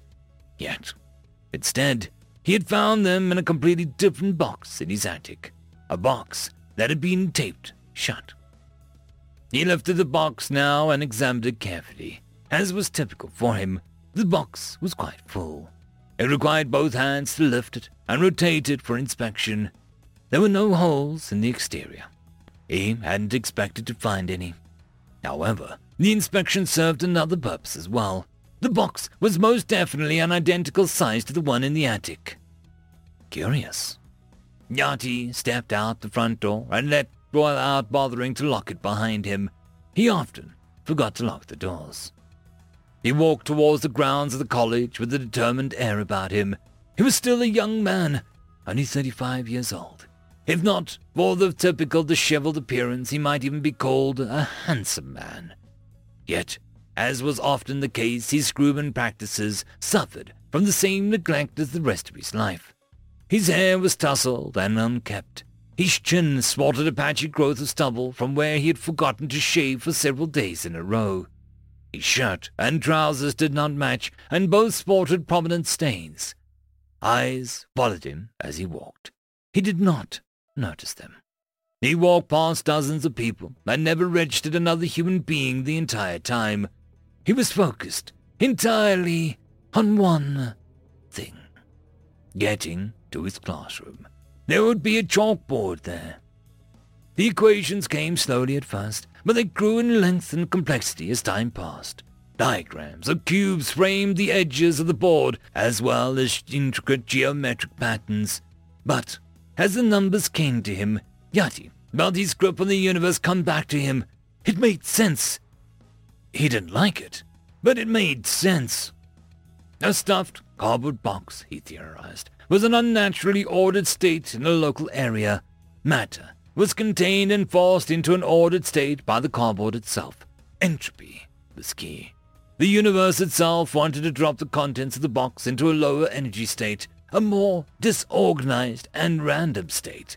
Two similar-sized boxes, therefore, could create a bridge between them which could potentially allow objects to be passed back and forth as the contents of the box sought a more stable energy state. Teleportation. Yachty had discovered teleportation, cheap teleportation at that. It didn't require expensive machinery or exotic matter to force open wormholes. It could be done with ordinary cardboard boxes. Or could it? These equations only proved that it could happen. Making it happen and controlling it were another matter. Could it be directed? Nyati thought about it. Were there any other patterns that he had noticed before? Now that he thought about it, there was. It seemed whenever things went missing, they inevitably ended up right where they most did not want them. If a canister of propane went missing, it seemed to always turn up next to a furnace. A fragile object would appear precariously perched atop a high shelf. Whatever was written on the outside of a box, in fact, seemed to indicate the reverse of where things ended up being. Could it be that the secret that was written on the outside of the box dictated where it went? There was only one way to find out. He'd have to experiment. The biology department was down the hallway from his own classroom. Once again, he marched past wandering students without registering their presence. He had not noticed that the entire day had passed since he had entered his classroom, nor had he seen his own class fill in behind him, only to leave once the bell rang. Yati's mind was only dimly aware of the physical world around him. Inside the biolab, he located two small cardboard boxes of identical size. Their labels indicated that they had previously been used to store glassware. There was no matter. He located a black marker and wrote on one box, "Do not store live animals inside," and placed it on the side of the room. In the other box, he dropped one of the biolab's white mice. He then sat down to wait. After half an hour of no results, a normal man would admit defeat. Yati was no normal man. "One mouse does not make the box full," he concluded. "You must be full for the transfer to take place." So saying, he tried to find suitable packing material for the box. He tried cotton at first. The mouse chewed through it. Next, he tried bubble wrap. The mouse almost suffocated. In desperation, Yati finally emptied the contents of the box and weighed the mouse, figuring that whatever was written on the outside of the box was important. He subtracted 3 ounces from the mouse's weight and wrote in the box, max weight, and then a new figure. He dropped the mouse inside and closed the lid. He sat down to wait. 5 minutes later, he heard the mouse's squeak covering the box. The box on the opposite side of the room. It worked, he cheered. I can teleport items. It works. I invented it. Well, no, he hadn't invented it, he realized. There was nothing to invent. There was nothing new save for a few scribbled words. No new devices. Once he revealed this to the world, what was to stop someone from claiming that he had just made the discovery first? Yet he smiled. I'll just have to demonstrate it, he concluded. Demonstrate it in a way that'll prove it for the whole world to see. Yati left the biology lab. He had a lot of work to do before the next launch. Finding 2 identical boxes the size he needed was the easy part. Convincing the shuttle crew to load up an empty box into the cargo bay of the next launch was much harder. The mass of the box was slight, so that wasn't a big issue. The fact that it took up so much room was a larger problem, but not an insurmountable one. The fact that Yati would not reveal the purpose was the major problem. He resorted to begging, bribery, battery, and all sorts of words that begin with the letter B. Finally, he had a date when the box would be launched into space. It was 6 months away, which was not good. But it was scheduled to dock with the perihelion orbital station, which was very good news. He would prove to the world his genius by appearing inside the most remote human habitat in history. For 6 months, Yati was more absent-minded than usual. His classes were almost neglected, as his hygiene. The college sent him a few mildly threatening notices, which he ignored. The threats were never serious, and he would not need the college for much longer, anyway. On the day of the launch, Yati called in sick to work and spent the morning doing something very un-Yati-like. He groomed himself. Showered, shaved, and hair combed, he withdrew his best suit from the dry cleaner's bag that it inhabited for the past 5 years. His trousers were ironed with a crease sharp enough to slice bread. His shoes were polished, his jacket free of lint. As a final touch, he pinned his tie in place. No sense having it float around awkwardly. Content, he would make a suitable impression. He climbed atop his bathroom scale. 150 pounds. Good. The cardboard box in his living room, he took out his marker and wrote, max weight, 140 pounds. Keep contents away from low gravity. He chuckled to himself. He climbed inside and closed the lid. Speech! He should have prepared a speech. He almost climbed back out, but that was when the floor dropped out below him. Cosmonaut Dmitry Pishkin hated poker. The cards floated off whenever anyone tried to deal with them. The Americans liked the game, so he tried to ignore the drifting cards. Draw 2, he said, as the 2 cards drifted away from his hand. John Crothers, an American engineer, passed him 2 more. The radio beat, saving Pushkin from enduring more of the boring game. Crothers turned around and hit the receive button. Perihelion Swan here, he called. Identify yourself. Shuttle Valiant en route, was the response. Crothers smiled. Valiant, he said cheerfully. We almost gave up hope. You're 14 hours overdue. Couldn't be helped, was the answer. We had a malfunction in the maneuvering thrusters. Are you all right? Crothers said. We're fine, but we had to jettison some of the cargo to make it here. We tried to keep it to non-essentials, the pilot answered, and then inexplicably laughed. Did you know that some idiot paid for an empty box to be sent up? It's a satellite now. Probably will burn up in re-entry soon. That'll be a pretty shooting star, Crothers answered. Better dock, and we'll check those thrusters. On our way. Over and out, was the response. End of story. Tales from Outer Space 1519. Story number 1. Get me the feck out of here. Written by Ryan Tific Theory. From Overseer at sci.ence to op17 at ea.rth. Subject, get me the feck out of here. CC redacted. Redacted. Redacted. Dear Zanat, I don't know where you got those addresses, but in future please maintain appropriate communication protocol. Furthermore, you were tasked with discovering how the reason behind Research Site 17's exceptional technological development and did not provide any information towards the goal in your previous, message. Regards, Overseer. From Op 17 at Earth to Overseer at Science. Subject, Riri, can be the feck out of you. CC redacted, redacted, and redacted.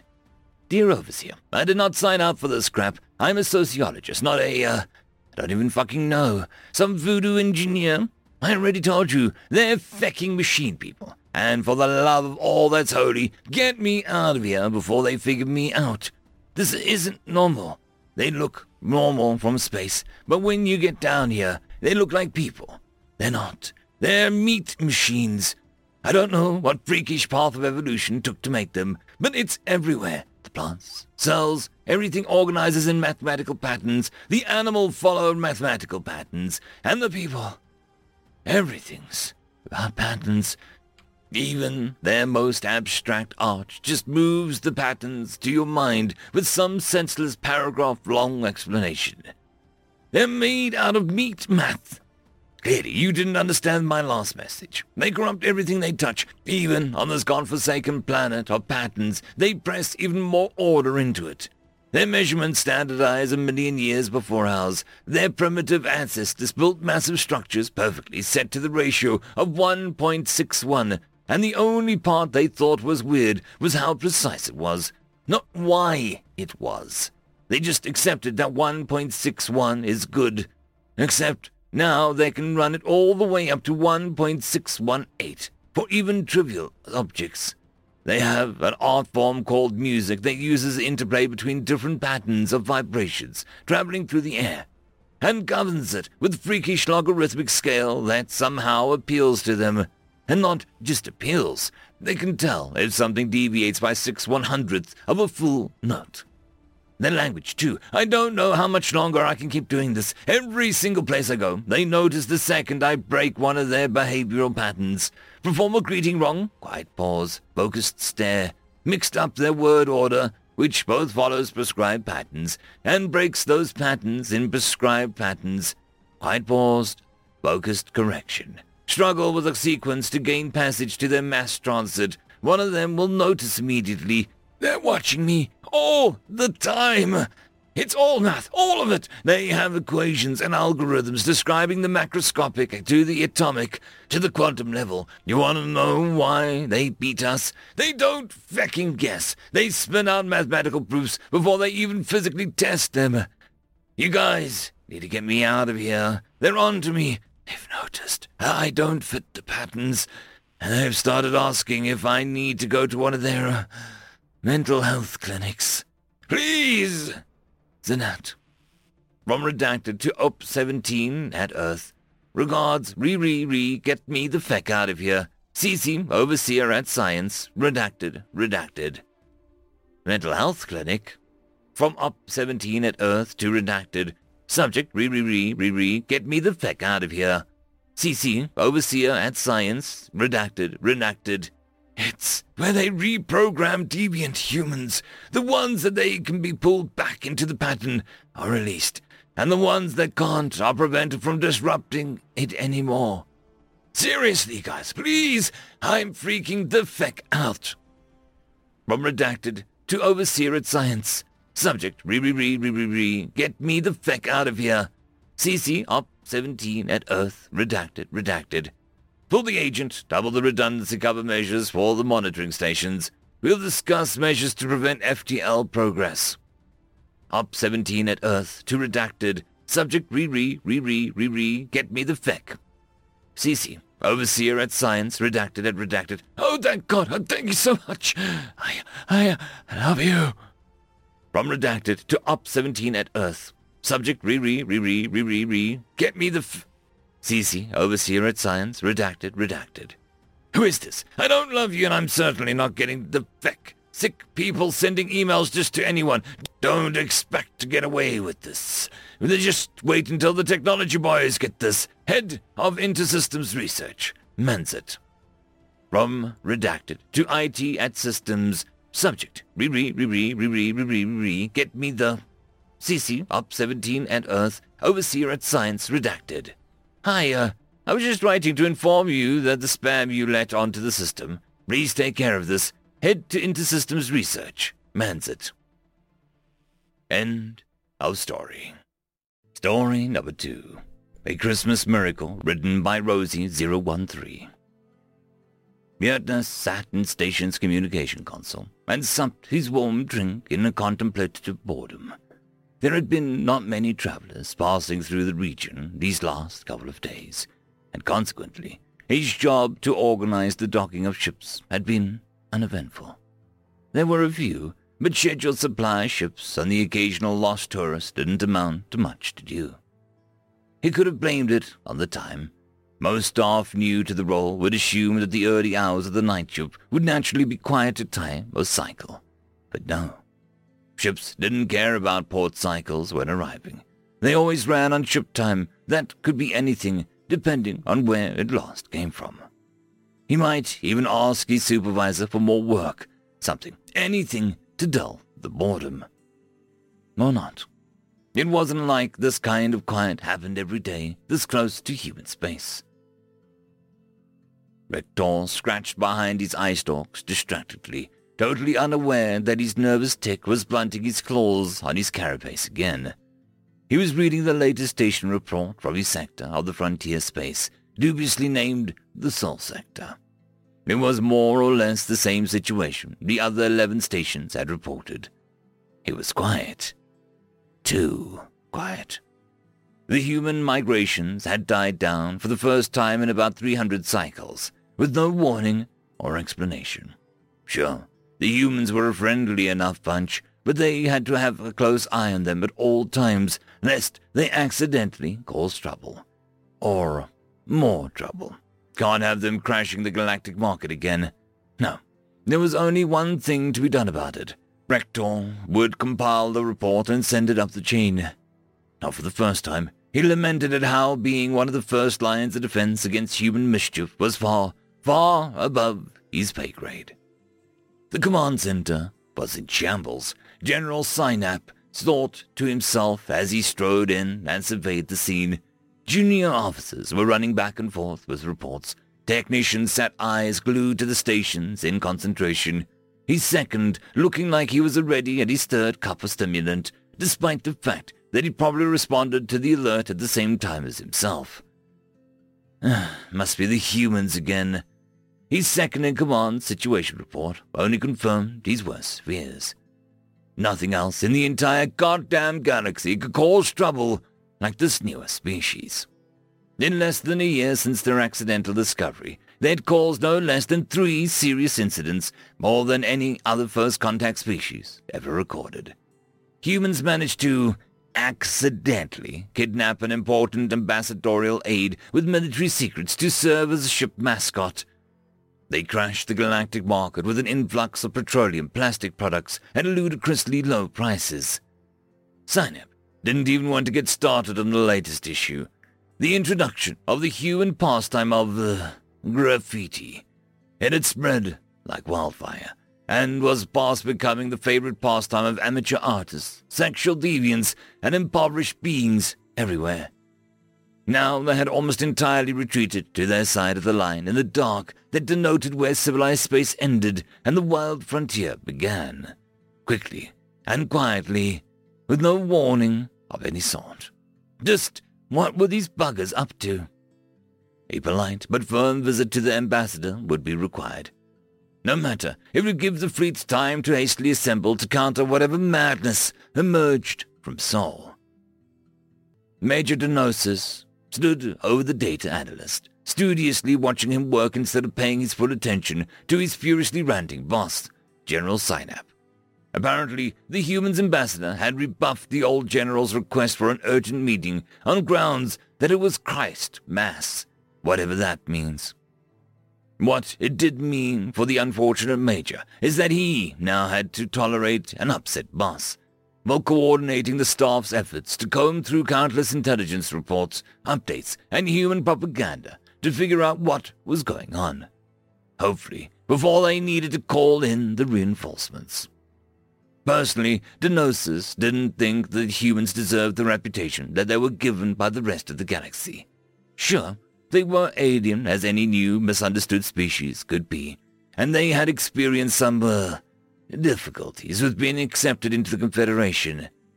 But everyone overlooked that most of their weirdness was mostly harmless, maybe even funny if looked at from the right perspective. Additionally, the rapidly expanding Soul Collective had all but stabilized this entire sector of the frontier. It had been at least 100 cycles since the last reported pirate raid. His musings was interrupted by the analyst scritching his forearm for attention. Had he found something? All eyes hastily skimmed the section of the data slate in front of him. Something festival season, there's some human calendar year celebration, earth-colored explodes, Christmas! A celebration, a season for giving. The spirit of Christmas is in the togetherness. It's in the thought to which you put into thinking about others. It's a selfless time where we take stock of what's important and become better versions of ourselves.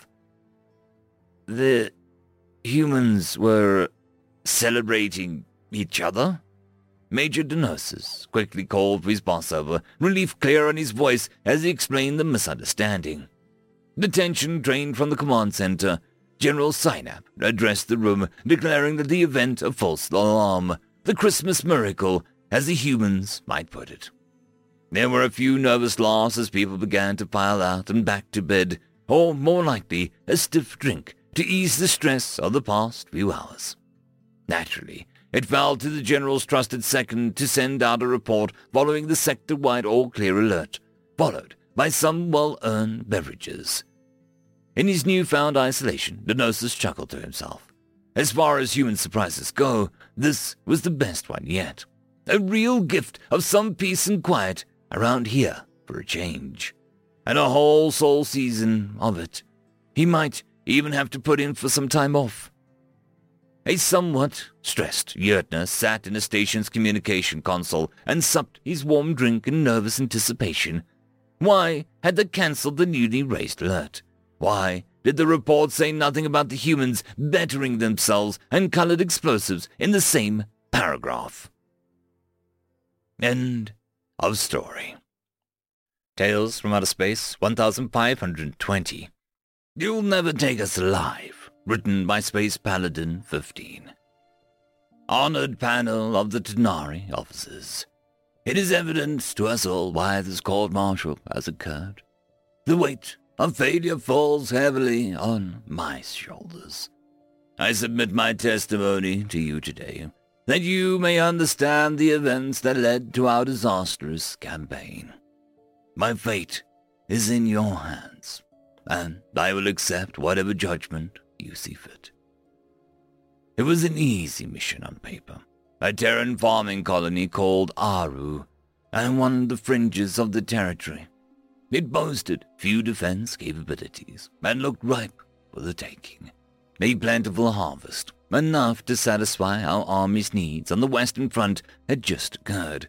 The food was currently stashed away in a large warehouse complex, until it could be exported back to Earth. Confidence abounded in the planning room as we discussed our strategy. A simple ground occupation was all that we prepared for.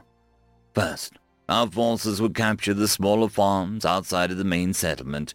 Then, we would storm the village and take the warehouse. There were only give or take 1,000 Terran soldiers on planet, who I did not believe would pose any real threat to us. We were greatly superior force in both numbers and weaponry. The civilians were simple farmers, armed with rags and pitchforks. There shouldn't have been anything difficult about it. Minimal damage to the agricultural system was the utmost important, as the goal of the operation was to secure their food supply. According to our dossiers, the humans were well suited to manual labor, so they would make ideal slaves. After our victory, the farmers would be forced to grow crops for us. Aru could supply our troops for many cycles. I motioned our progress through the reports sent from our ground commanders. The first night, our deployment was a massive success. A small force of human soldiers met us at our landing site, but after a brief exchange of fire, they retreated. What a pathetic, cowardly display, I thought at the time. The mission could be wrapped up in no time.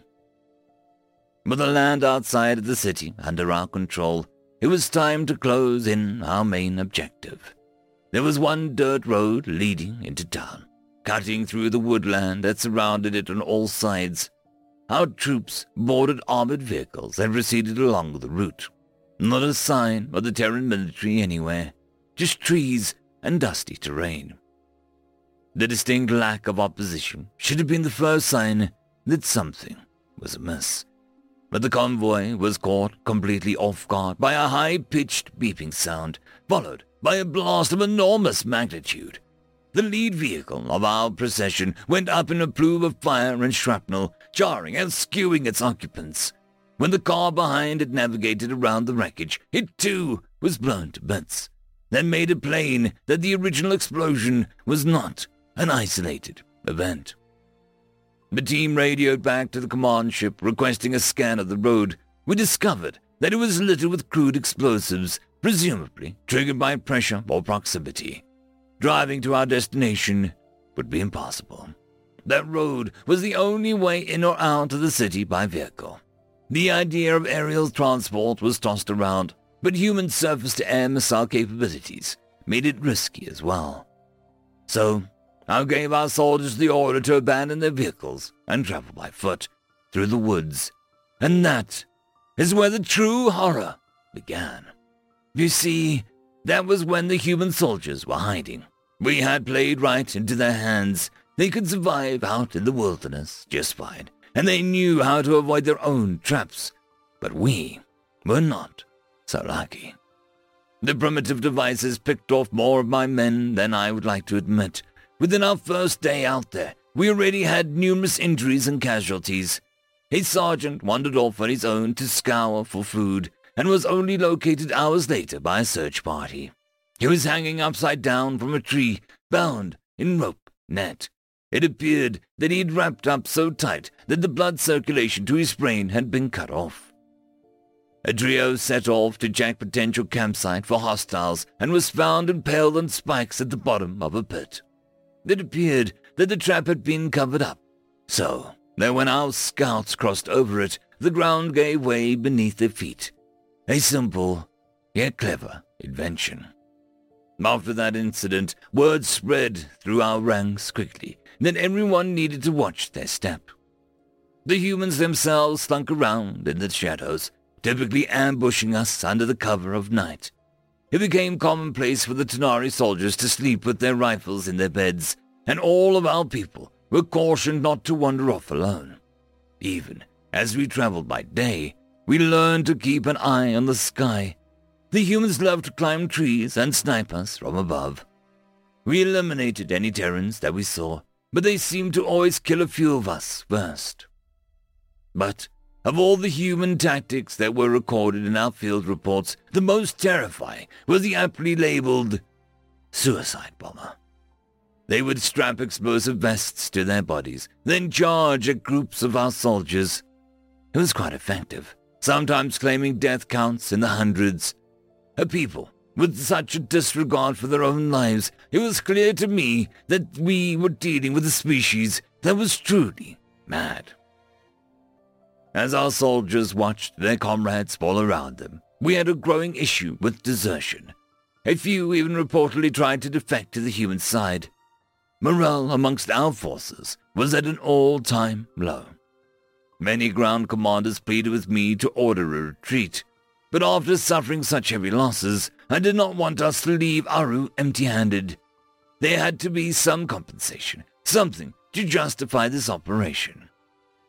Following my orders, the remaining troops pressed on to the city and snuffed out the last of the human soldiers. We'd achieved victory.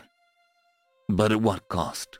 Our ranks, which had once numbered 200,000 infantrymen, were now whittled down to 10,000. Many of the survivors were traumatized or maimed for life. With no Terran soldiers left to ward off the invasion, it seemed intuitive that the civilians would have to surrender. I wanted to see us claim the spoils of our hard-fought battle firsthand, so I asked one of our communication officers to stream footage live to headquarters. It was all on screen as they marched into the human settlement. All I could do was stare at the images before me, slack-jawed in disbelief. Fires raged all around our forces as they made their way through the fields and houses. Human civilians were rallying each other into a frenzy, dousing everything in sight with accelerants. What in the stars were they doing? Well, it was obvious what they were doing, but not why. My best guess is that they were motivated by pure spite, because there is no rational explanation for their behavior. The humans would rather see their home burned to ash than have it fall into our hands. I hope that, whatever verdict of my trial is, we learn from what happened on Aru. A ground occupation of human territory must never be attempted again, because, unlike a normal species, they do not concede defeat, even when they know that it is hopeless, even when all is lost. They fight to their last breath, and they fight with a clever savagery that we can never match. I remember watching as our soldiers rushed towards the center of town. There was still the faint hope that we could salvage something from the warehouse. As clear as if it were yesterday, I could see the human farmer standing by himself in the street, watching the flames with a smile on his face. He turned to face the approaching troops and gestured towards the burning husk of a silo behind him. "I'm sorry, were you guys looking for this? Better luck next time, I suppose." A Tenari officer raised his rifle at the civilian. "I order you, in the name of the king, to surrender to our supreme army immediately." The human brandished his sword and stared back defiantly. Other civilians joined in at his side, armed with any blunt objects that they could pick up. Surely, they knew that it would be a slaughter. And yet, they were ready to charge into battle anyways. "You'll never take us alive!" End of story.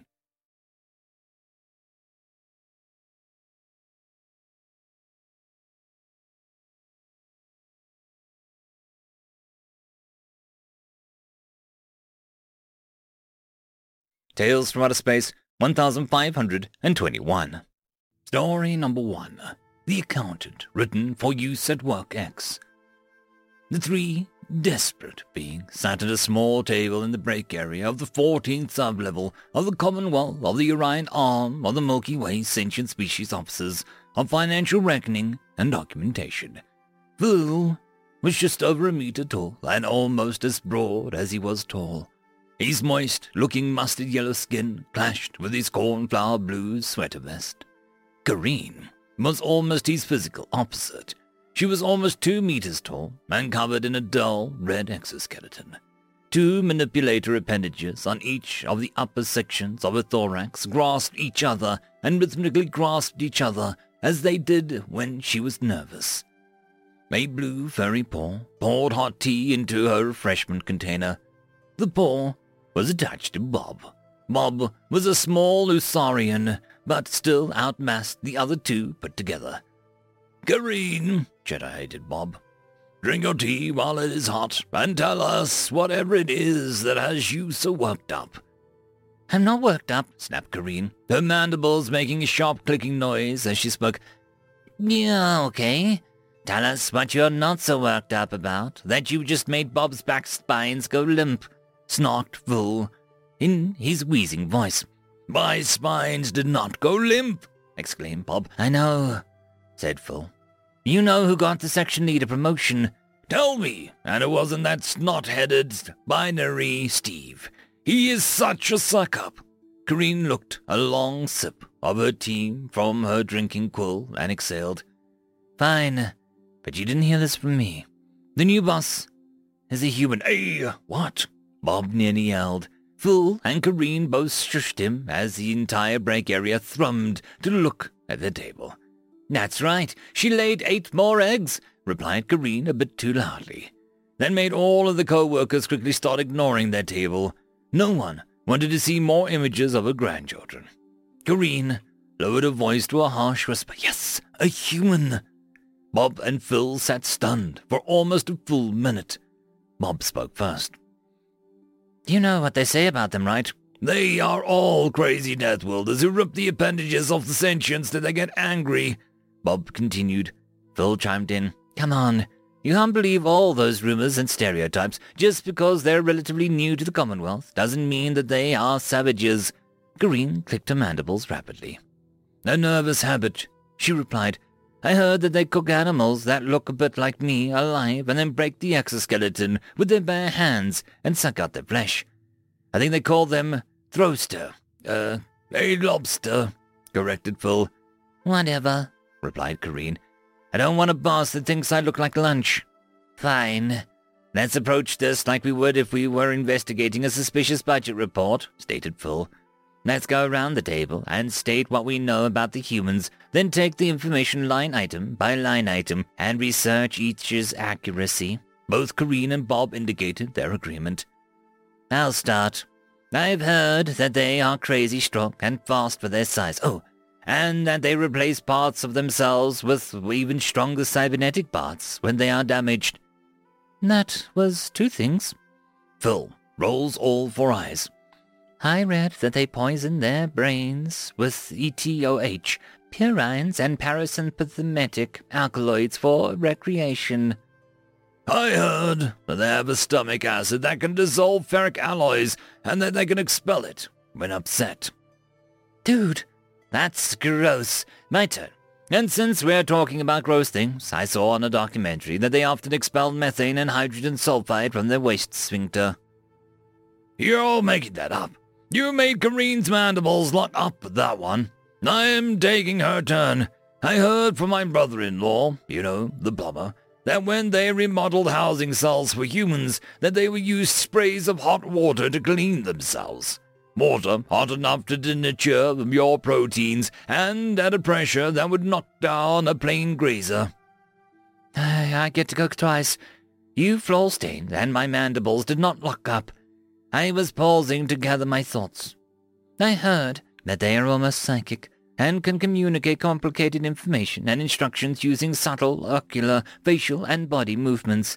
Even when they speak, they can make a sentence have a totally different meaning by slight changes in how their mouth parts form the words. When 2 of them are together, they can have a whole conversation without speaking and can speak such that no one else knows what they communicated. Hey, is anyone writing all of this down? I thought you would use that eidetic memory that you never shut up about.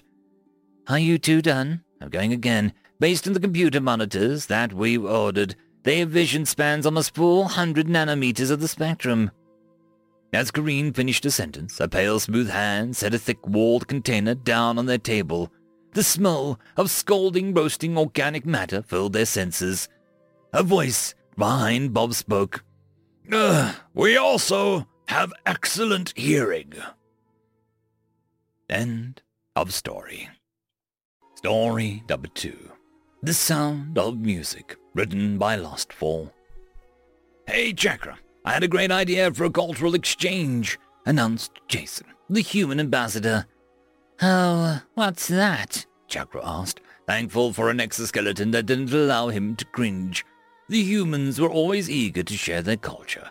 They also had an unquenchable thirst for knowledge, one that bordered on insanity.